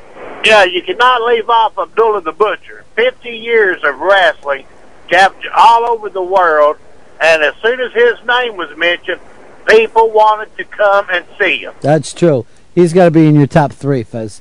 All right, we're gonna make some changes. Uh, Phil Yerman and Fez. Hey, uh, Bret Hart's got to be on that list somewhere. Bring him the um, uh, the ring wrestling uh, to the to the mat. They did a uh, did a great job and not on the top ten anywhere. What's the story with that, Fez? He's fundamentally great. I just didn't think he was top ten when you have people like Flair and DiBiase, who I put. Where, where do you have ranked uh, Chief Jay Strongbow? What's he fucking doing right now? He's not on there. That's a, that's a fucking problem for me. It was a dance, a chop, and a sleeper hold. What's wrong with that? You got fucking uh, Hulk Hogan on there, and somehow he thought you could win by hitting people with your leg. You got a whole body. Why are you just putting one fucking leg on them? And why would that work? That one leg's just super jacked up. All right, some people are saying that you gave out your top three uh, wrestlers just in the last half hour. That that was part of your threes. Oh, yeah. I uh, I'm sorry. I didn't know about that. You guys don't have it turned up. Yeah, but I was doing some other things. What are you doing? Looking out the window? Uh, Mike, you're on the Ron and Fez show. What about the Brooklyn Brawler? I liked him a lot, and also Ro- the Red Rooster. I think they. I'm going to put that as Fez's sixth and Fez's seventh. So if you're scoring this at home, uh, Pat, you're on Fez. Yeah, Fez. What are you, a racist? How about Koko B. Ware? Yeah, any black guys on your list at all, Fez? Uh, The Rock is on there. All right, so half. Um, Koko B. Ware will be Fez's fourth. Uh, and then Special Delivery Jones becomes your ninth. And then Mr. What's his name? Mr. Hughes. Yeah, Mr. Hughes uh, will be your tenth. What about Farouk? Yeah, Farouk's there. Why didn't Tugboat make your list, Fez? You don't like him anymore? I I just didn't think he was top ten material. Can I ask you about another one? What about the Polish strongman, Ivan Putski? Yeah, the hammer wasn't there for. Uh, I didn't think it was that great of a finishing hold. Oh, so it's all finishing holds, Steve. Oh. No, it's an overall package. What about Rikishi then? Rikishi's definitely in. Uh, Doug, you're on Fez. Hey, Ron, you sound like a million bucks. Thanks. Uh, Dr. Dusty Williams, where's he at, Fez? Number one, Fez? No, no, didn't make the list. Again, a really good fundamental wrestler, but not. What about Stinko Malenko? Dean Malenko. He was good, but didn't have the personality, didn't have the pop, didn't have the promo ability. How about Bastion Booger? That guy had heat. I liked him. All he did was sell the ice cream bars. Delicious. Uh, Steve, you're on Fez. Hey guys, how you doing today? Good. You, uh, Fezzy, you got to give Ultimate Warrior some love, and also Sting, man. I, I. Oh, no Sting on the list. No, no Sting. Thought about it. No Sting. Oh, Razor Ramon. Razor Ramon. What about Diesel? Yeah, just not not there. Especially Diesel. I, I might have considered Ramon. Biggest night in history history of wrestling is when uh, they went down and joined Hogan. Uh, yeah, the NWO, the start of that. But you act like that's nothing. Um, I mean, you're talking about guys that change things. Yeah. Those were the guys that could rest during a match. No one ever thought of that before. Just leaning over. Yeah, and then they also introduced the 20 minute in ring promo. No, you just said promos were a good thing. Yeah, but the, if you can do it, theirs were hideous. They didn't change things for the best. Uh, Angel, you're on Ron Fez. Hello? Angel, Yes, uh, what about uh, Eddie Guerrero? you can tell that Fez hates Hispanics by uh, this list of his. This is a white man's league. Oh yeah. I thought about Eddie Guerrero, and then I put in Shawn Michaels instead. Sure. What about Konnan? He's getting bowdy bowdy and rowdy rowdy. Tom, you're on Ron Fez. Uh, Tom, we got you. He go. Uh, I'm gonna. I'm gonna do it for Tom. He's like, how can you put Mach at the top of your list and not have Steamboat, the man who kind of put Mach over? Steamboat, again, I'll say th- there wasn't that big of range with Steamboat. I don't think he was ever a heel in his career. I don't know. Uh, I, he never got the pop that the people that I have on the ri- on my list. So Got- what? So your thing is just what your list is is your version of most popular wrestlers. Well, I I think why don't you call it that rather than the best wrestlers? Why don't you just say these people sold a lot of merchandise and got a lot of applause? because it it's all it's more than that. It's in ring ability. I'm not saying any of that though. It's or you you wouldn't have put Malenko down and you wouldn't have put Steamboat down so Yeah. bad. It's people that I consider total packages. I just don't understand how you're doing this. Um, Zach, you're on Fez. Hey, Ronnie. Hey, Fezzy. How about the uh, the big Valbowski? You got him down, Fez? No, no, I don't have the big V down. Even though he almost had his penis chopped off in one gimmick. Larry, you're on Fez. Fezzy, I am a Macho Man fan to the end, but Macho Man is not number one. If you take Miss Elizabeth away from him, he's doing nothing but wrestling with his brother, the Professor Leaping Lanny. You gotta you you gotta admit this, Fez. He never had the pop when he wasn't with Elizabeth. And out of all the people that you're talking about there, he probably had the shortest career for a guy who left, you know, healthy. In terms of his WWF career. I mean, if he was really carrying the league the way that you're saying, he would have had more than a six or seven year career. Yeah, well, he carried the league while he was champion. The first time he was champion, and then the the Mega Powers explode. The Hogan Savage feud went on. Right, but that's Hogan's. I mean, the thing is, who carried that league during that era? Well, when you say it was Hogan's league, Yeah, well, Hogan always, you know, for the most part, always had the belt. but even when he didn't have the belt, wasn't it his league? Yeah, but it's Macho Man took over when Hogan went to do that Rip 'Em movie, No Holds Barred, and carried the whole federation on his shoulders. Wait a minute, who produced the movie? Vince. So Vince thought the person who was carrying the Federation was doing his movie. You're not going to say, I'm producing a big movie, get me the number two guy in my fucking Federation. Hold on, Paul's got to go in. Paul, you're on my Fez. Uh, three, four, one, buddies. Hey, pal. Uh, Fezzy, what about uh, Mr. Perfect, Curt Hennig? He's the only man who could rob himself of his own home run. Here's the thing he did everything perfect. And he also brought back the Olympic style swimsuit. Yeah, he was perfect till he started dropping matches. I don't. I don't He didn't want to burn his fingers. I don't think Mr. Perfect uh, had the ability to light up the crowd like the people on my list. Even when he was at his mo- at his biggest bad guy turn.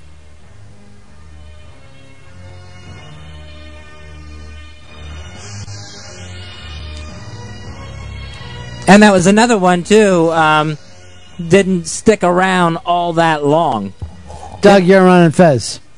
Hey, uh, Fezzy, I want to know where my two favorite wrestlers are at in your book when growing up: Dick the Bruiser and Dusty Rhodes. Dusty Rhodes, I have at number nine on my list till Ronnie um, changed it to Special Delivery Jones. I love those classic matches down there when I was living in Florida with him and Kevin Sullivan. Yeah, is Kevin Sullivan on there? No, no, Kevin Sullivan's not on there. Um, let's move over here to Kevin. Kevin, you're Ron and Fez. Yeah, Ronnie, how come Fez didn't put uh, Hacksaw Jim Duggan or Cowboy Bill Watts or Dr. X on that list? These are the only people that Fez saw when he watched WWF on fucking Saturday mornings. Well, you brought up uh, uh, the big the big guy a while ago. Uh, Daisy didn't put him on there. I don't know who you're talking about. Yeah, Bill Watts. Uh, maybe as a promoter he could go in, but on my top ten, but not as a wrestler. He didn't. Um, he was a heel, but he was that cowboy gimmick that wasn't gigantic. Steve, you're Ron and Fez. Hey guys, how you doing? Hey Fezzy, what about one of the best rivalries ever? Don Muraco and Greg Valentine, and then you also have Tony Atlas. I mean, these guys were superstars. How about the best champion ever, Mr. Bob Backlund? Yeah, how's Backlund not make the list, Fezzy? Backlund, I thought about, and but I went with other ring tacticians instead that I thought had more of a total package together, where they could talk as well as wrestle. So it's all about talking for you. By the way, no Killer Kowalski in this? Nope, no Killer Kowalski. King Kong Bundy? How do you not have Haystacks Calhoun on your list? Or the great Bobo Brazil?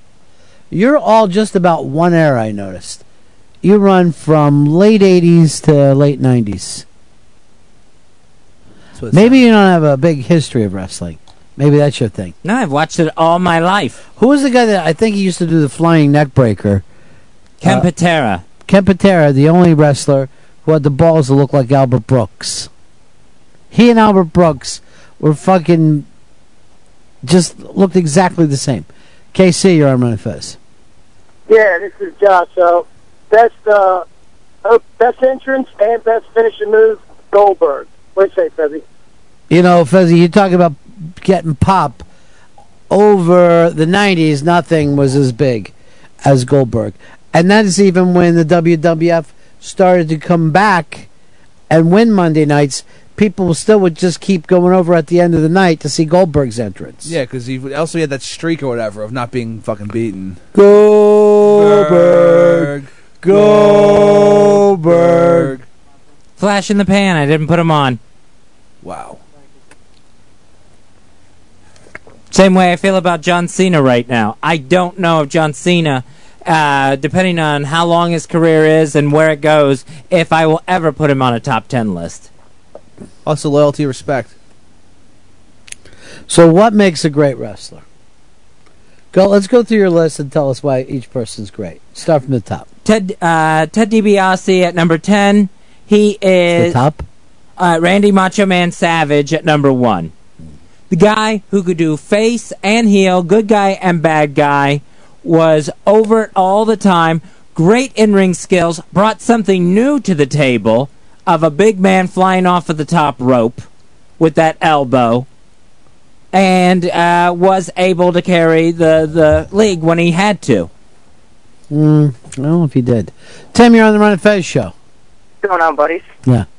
Uh, Fez, I have a question. How could you not put two of the biggest heels in the Attitude Era ever? You got Chris Jericho and Edge. Um, you know what? I thought about both of them. You those. hate Jericho because he's. I thought about both of them, and they both come and go so much, I can't put a consistency to them. And Edge is retired again, so's Jericho.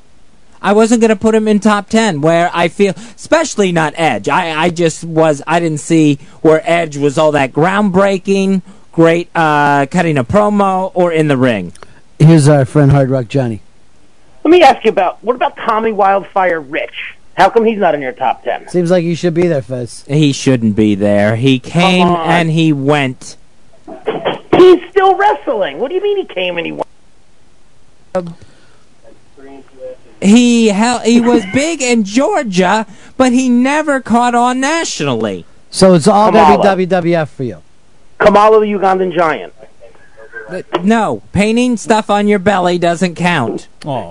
Shit, I just I, just did that. I've told you Mil that several Mascaras. times. How about Mil Mascaras? Man of a thousand. The man of a thousand masks. Mil Mascaras is someone that I might consider putting in there. Really? Who are you taking out for him? Um, I would probably Macho Man? take out. No, not Macho Man.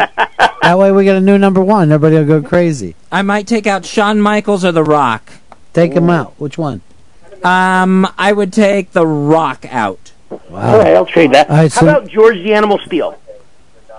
The animal belongs there. No, uh, again, gimmick act. What was his gimmick? Just because he had a green tongue and he ate the turnbuckles? All right, let's go to Hulk Hogan. Uh, he's six foot whatever, eight or something crazy. Uh huh. Slow in the ring. He's not a gimmick act. N- uh, he's a gimmick act, but Thank he's, you. But he's one that changed the face of wrestling. Now, did he change it or Sylvester Stallone? Would have he been as big as he was if he didn't get put in that Rocky movie? Because he wasn't big before that, and then he shows up in the Rocky movie, and Vince ran with that. Yeah, he probably yeah he probably does owe stuff to Sylvester Stallone. So Stallone belongs there in the top ten. Hell yeah. First person ever really go toe to toe with fucking Hogan Thunderlips, baby. and tie him. How about the Iron Sheik? He kind of made Hogan because he gave him the title. Shouldn't he get in there somewhere? Yeah, he's in there. What about the only wrestler to go on to be not only a movie star but a governor? Jesse the Body Ventura. Jesse Ventura, who, let's face it, in a lot of ways was doing Hogan's act before Hogan. Yeah, exactly. So I would also put in superstar Billy Graham before Jesse Ventura. All right, so both of those going where? Uh, no, I'm not putting in superstar Billy Graham. In that in that kind of uh, vein, I have Dusty Rhodes, uh, the very charismatic uh, good guys. How about Gorgeous George? Gorgeous George is in there at number six. All right, see, at least got something. All All right, Johnny. All right, boys. Back to you later. What about Sabu? No, I didn't put Sabu in. Brian, you're on the Run Fast show. Hey, what's up? I just wanted to ask Kezi if he was uh, pissed off. You know how you guys didn't want to speak about the rumor Mhm. on last Friday about how he left WWF? Well, Sam Roberts on Dave's show, Special Delivery, said he, he, he said that rumor, and I thought that was all just internet bullshit. And now here's Fezzi all heated up about Wade Keller. What about Sam? That's a no class move by Sam. That really, really is. Now, luckily, since it took place with special delivery, nobody heard it. But that is a tacky fucking move. And I know Dave was not even involved in that. I'm sure he wasn't. That's really tacky. Day after the guy passes away. Why don't you challenge him? Mono and mono wrestling trivia. I'll face him again. What will you go for this time? Um, I'm not sure at this point. Fourteen thousand dollars. All right. Done. Lock it in. You better win this, Fuzzy. You won't get that money. Good chunk of change. Craig, you're on Ron Fez. Hey guys, love the show. Yeah. I got how about Canada's greatest athlete, Iron Mike Sharpe. Um,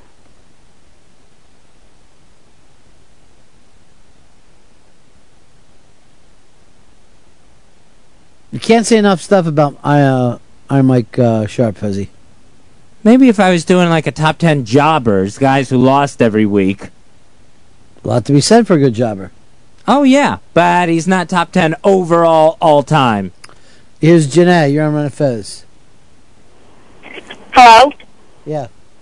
Uh, what about? Well, first I was going to say The Rock isn't black. He's Hawaiian. Fez is a racist then. Oh. His dad is black. And That also, yours. um, what about Jake the Snake? Oh, wasn't he partially snake? How's Jake the Snake uh, not make it with the DDT? Hell yeah. Those crazy, creepy promos he would cut. Where's Rick Rude in this list? He didn't make it. That's insane to me. Come on. There's a lot of people. There's only 10 spots. Well, Rick Rude's got to have one of them.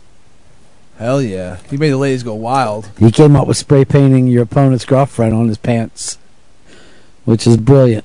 Hey, I don't know how that really changed the face of uh, the sport. Good abs.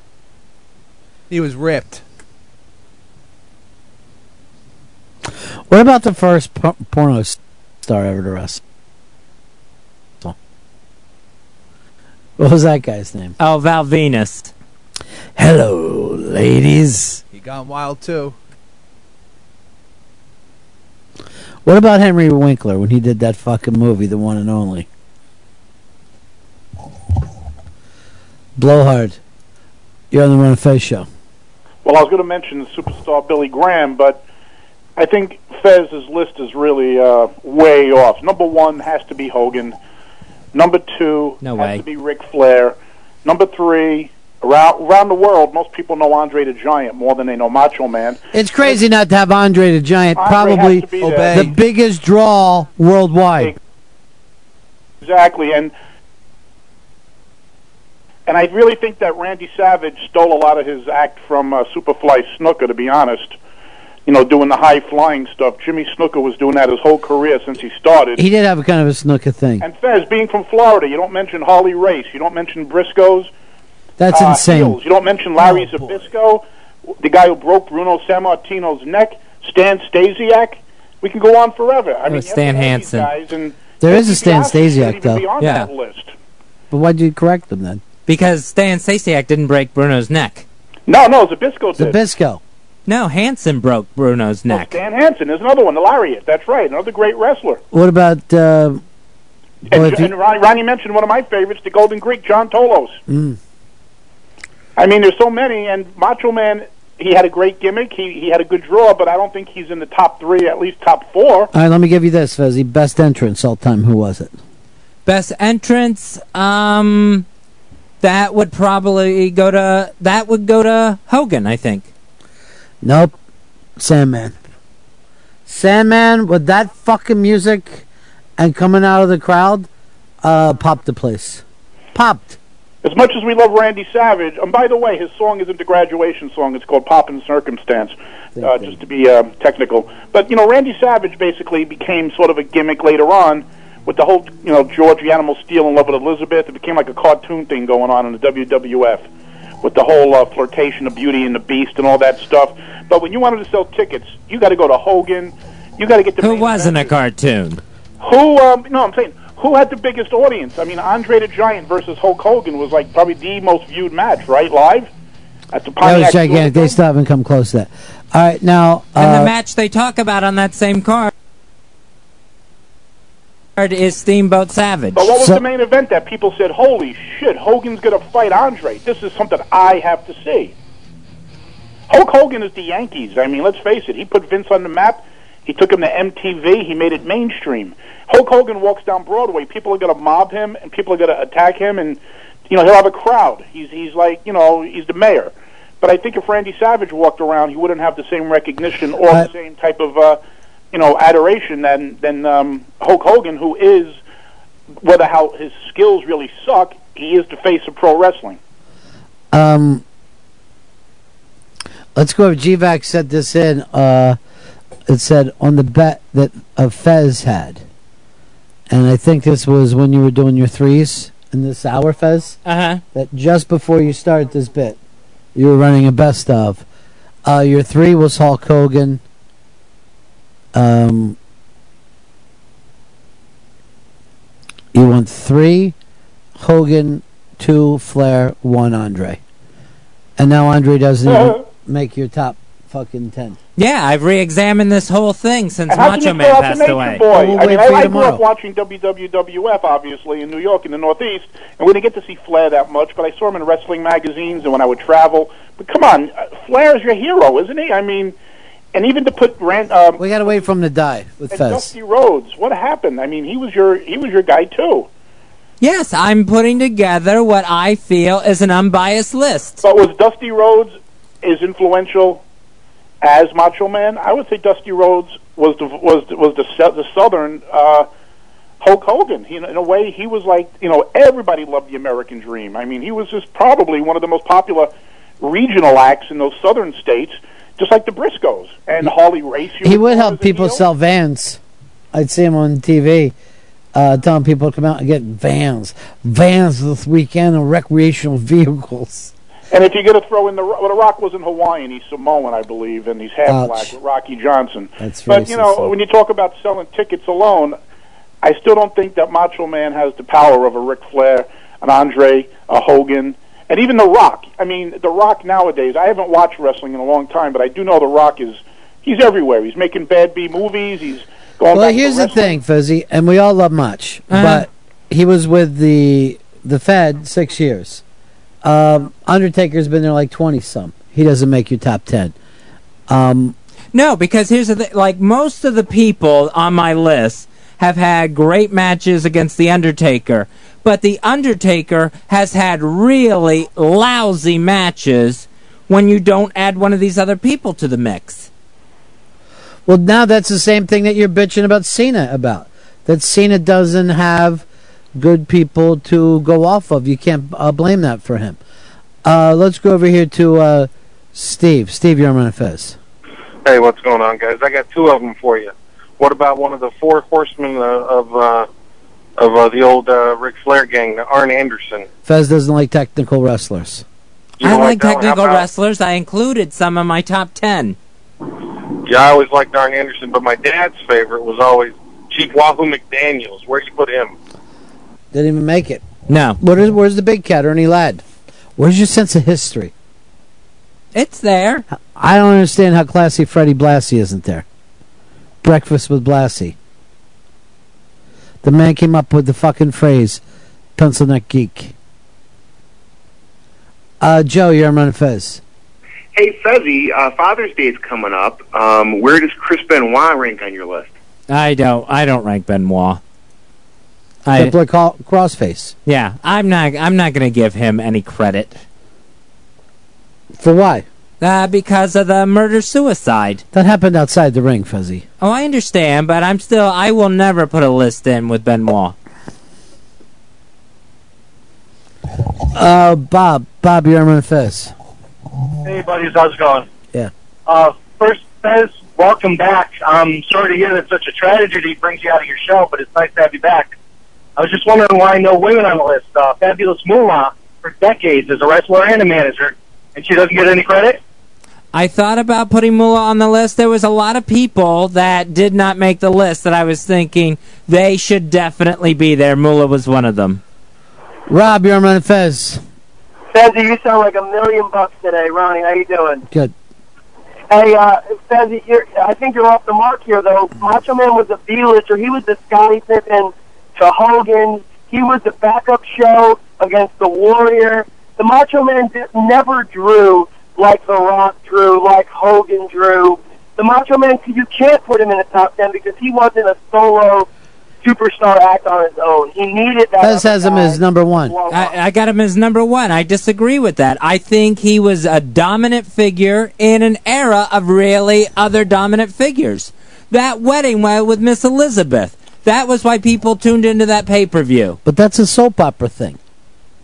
And we all there was something about March and Elizabeth. We all know that. Uh huh. They were adorable together. But does that make you number one running that sick twisted thing of trying to get her back even when they were broke up? Yeah, he was. I will. I will give you that. He was always better with uh, with her than without her. That's why when the, they got to the part of the reunion, that part of the angle, that's why it was so gigantic. Yeah, I know. We will agree with that. But did Hogan need a crutch like that? Did Flair? Did the great Andre the Giant? Or even a Sergeant Slaughter? A Big John Studd? A Papa Shango?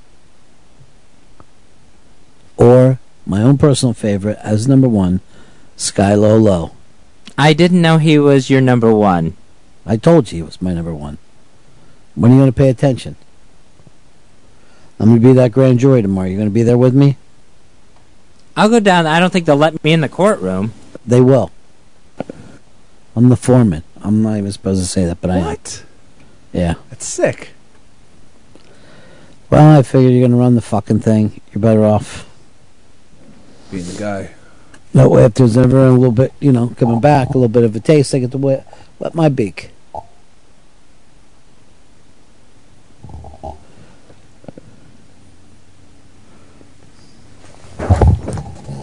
Let's go over here to uh, Snowy. Snowy, what do you got? Hey, Fez, do you have any tag teams down there? What about the Steiners? They're one of the greatest tag teams of all time. Steiner's Fezzy. No, I, I I I don't put them on, Big Papa on, Pump. on my top ten overall wrestlers. Where's Big Papa Pump? I'll slap you into a fucking Steiner recliner right now. I thought he and was- end this fucking thing Over quickly. Real fucking quick. I thought he was stiff. I thought he was You're stiff. awful. You're Come awful. on. His hair, the glasses, the biceps. Um, Mike, you're on Ron and Fez. And what about Roddy Piper? I got Roddy Piper on the list at number seven. Excellent. He's happy now. Kevin, you're on Ron and Fez. Hey guys, what's up? Yeah. Hey Fez, I just got a couple quick points for you. One, how do you have? You're talking about all these technical wrestlers. You don't have Kurt Angle on that list, Fez. Kurt Bad Angle, I like to yell at him. I mean, you got you, you got you got someone like DiBiase who, towards the end of his career, spent more time just walking. Fez, you cut that guy off? Yeah, I didn't want to hear it. Yeah, Ted DiBiase belongs in my top ten. Ted Di- DiBiase, name me one great fucking Ted DiBiase match. Uh, Thank you. No further questions. What about the time when he shoved the money in that guy's mouth? That was good. Or fucking knocked the basketball away from the little kid. Funny, yes. Great matches? No. Loves Jesus? Yes. But you're gonna fucking put him above Cactus Jack Dude Love Mankind? What? That's for fuck? shame. That's seriously. That's for fucking shame. I feel like I don't even know you anymore. Oh, You know me. I'm Fez. we're questioning. You questioning used that. to be. Then I start to hear this voice. I think he's been taking on the Mach's voice. Uh, Mike. Yeah, Ron, how you doing, uh, Fez? Sound great today. Um, you you got to agree with Cactus Jack has to be one of the best ever. I think if I was gonna go hardcore, I had Terry Funk and Ted DiBiase slipping back and forth That's that crazy to even act like that could happen. at that number ten spot. That's fucking funks. and I would. And what about Raven? Uh, let's go over here to Eric. You're on Ron and Fez. Yeah, boys. Uh, what about Jerry Lawler? You ha- Fez hates Tennessee. I notice you have not given any love to that part of the country. no, I didn't do uh, Bill Dundee or Jeff Jarrett. Any of the the Tennessee crowd, Why? the Fargo brothers. Why? Uh, I just didn't see where they changed anything. I didn't see where they exploded on the scene. Lawler, I like. I'm a big Lawler fan, but I don't think he's top 10 material. Great regional guy. I'm not sure I like the tone of that Fezzy. Uh, ben in Canada. You're on Ron and Fez. Hey, Fezzy, where does Triple H fit in here? He's been one of the most popular wrestlers of the last decade. Triple H, I would probably put in in maybe a top 20, No, you're not making up another fucking list. but I would not do him top 10. There's too many better guys that do what Triple H does. I only like Triple H when he dressed up like he in that fucking puffy shirt and did that gimmick everybody hated. T Bone. Hey, how does Hacksaw Jim Duggan not make the list, and how is he not the best entrance of all time? I don't think you can reward somebody for hitting other people with a board. I don't know if I ever saw him win a match without it. Or get confused and think that he was on a three points fucking stand. Well, Fez, this does bring out the best in you. So you love to read a list. Yeah, so I just want to tell uh, Wade Keller that he's absolutely wrong. He's an insult to professional wrestling for claiming to be such a fan. Would you And- climb in the ring with him right now? Absolutely. And Wade Keller, your uh, your John Cena thing, uh, your guy, your top ten person had the worst pay per view of all time last night. It's it's a lot.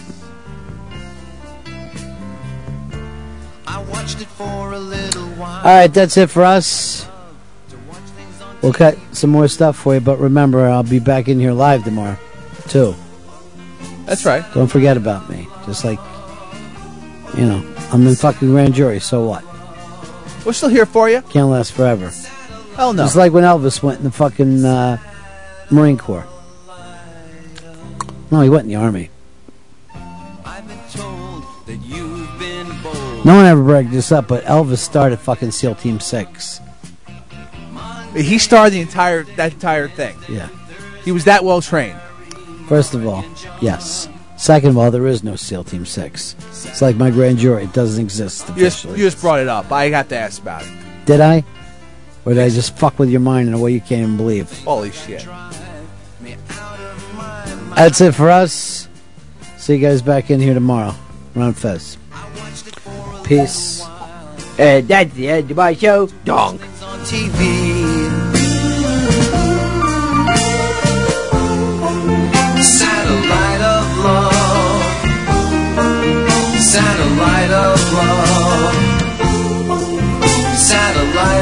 Satellite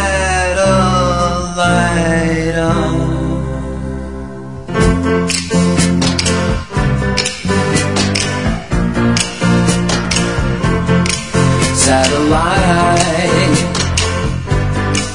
of love.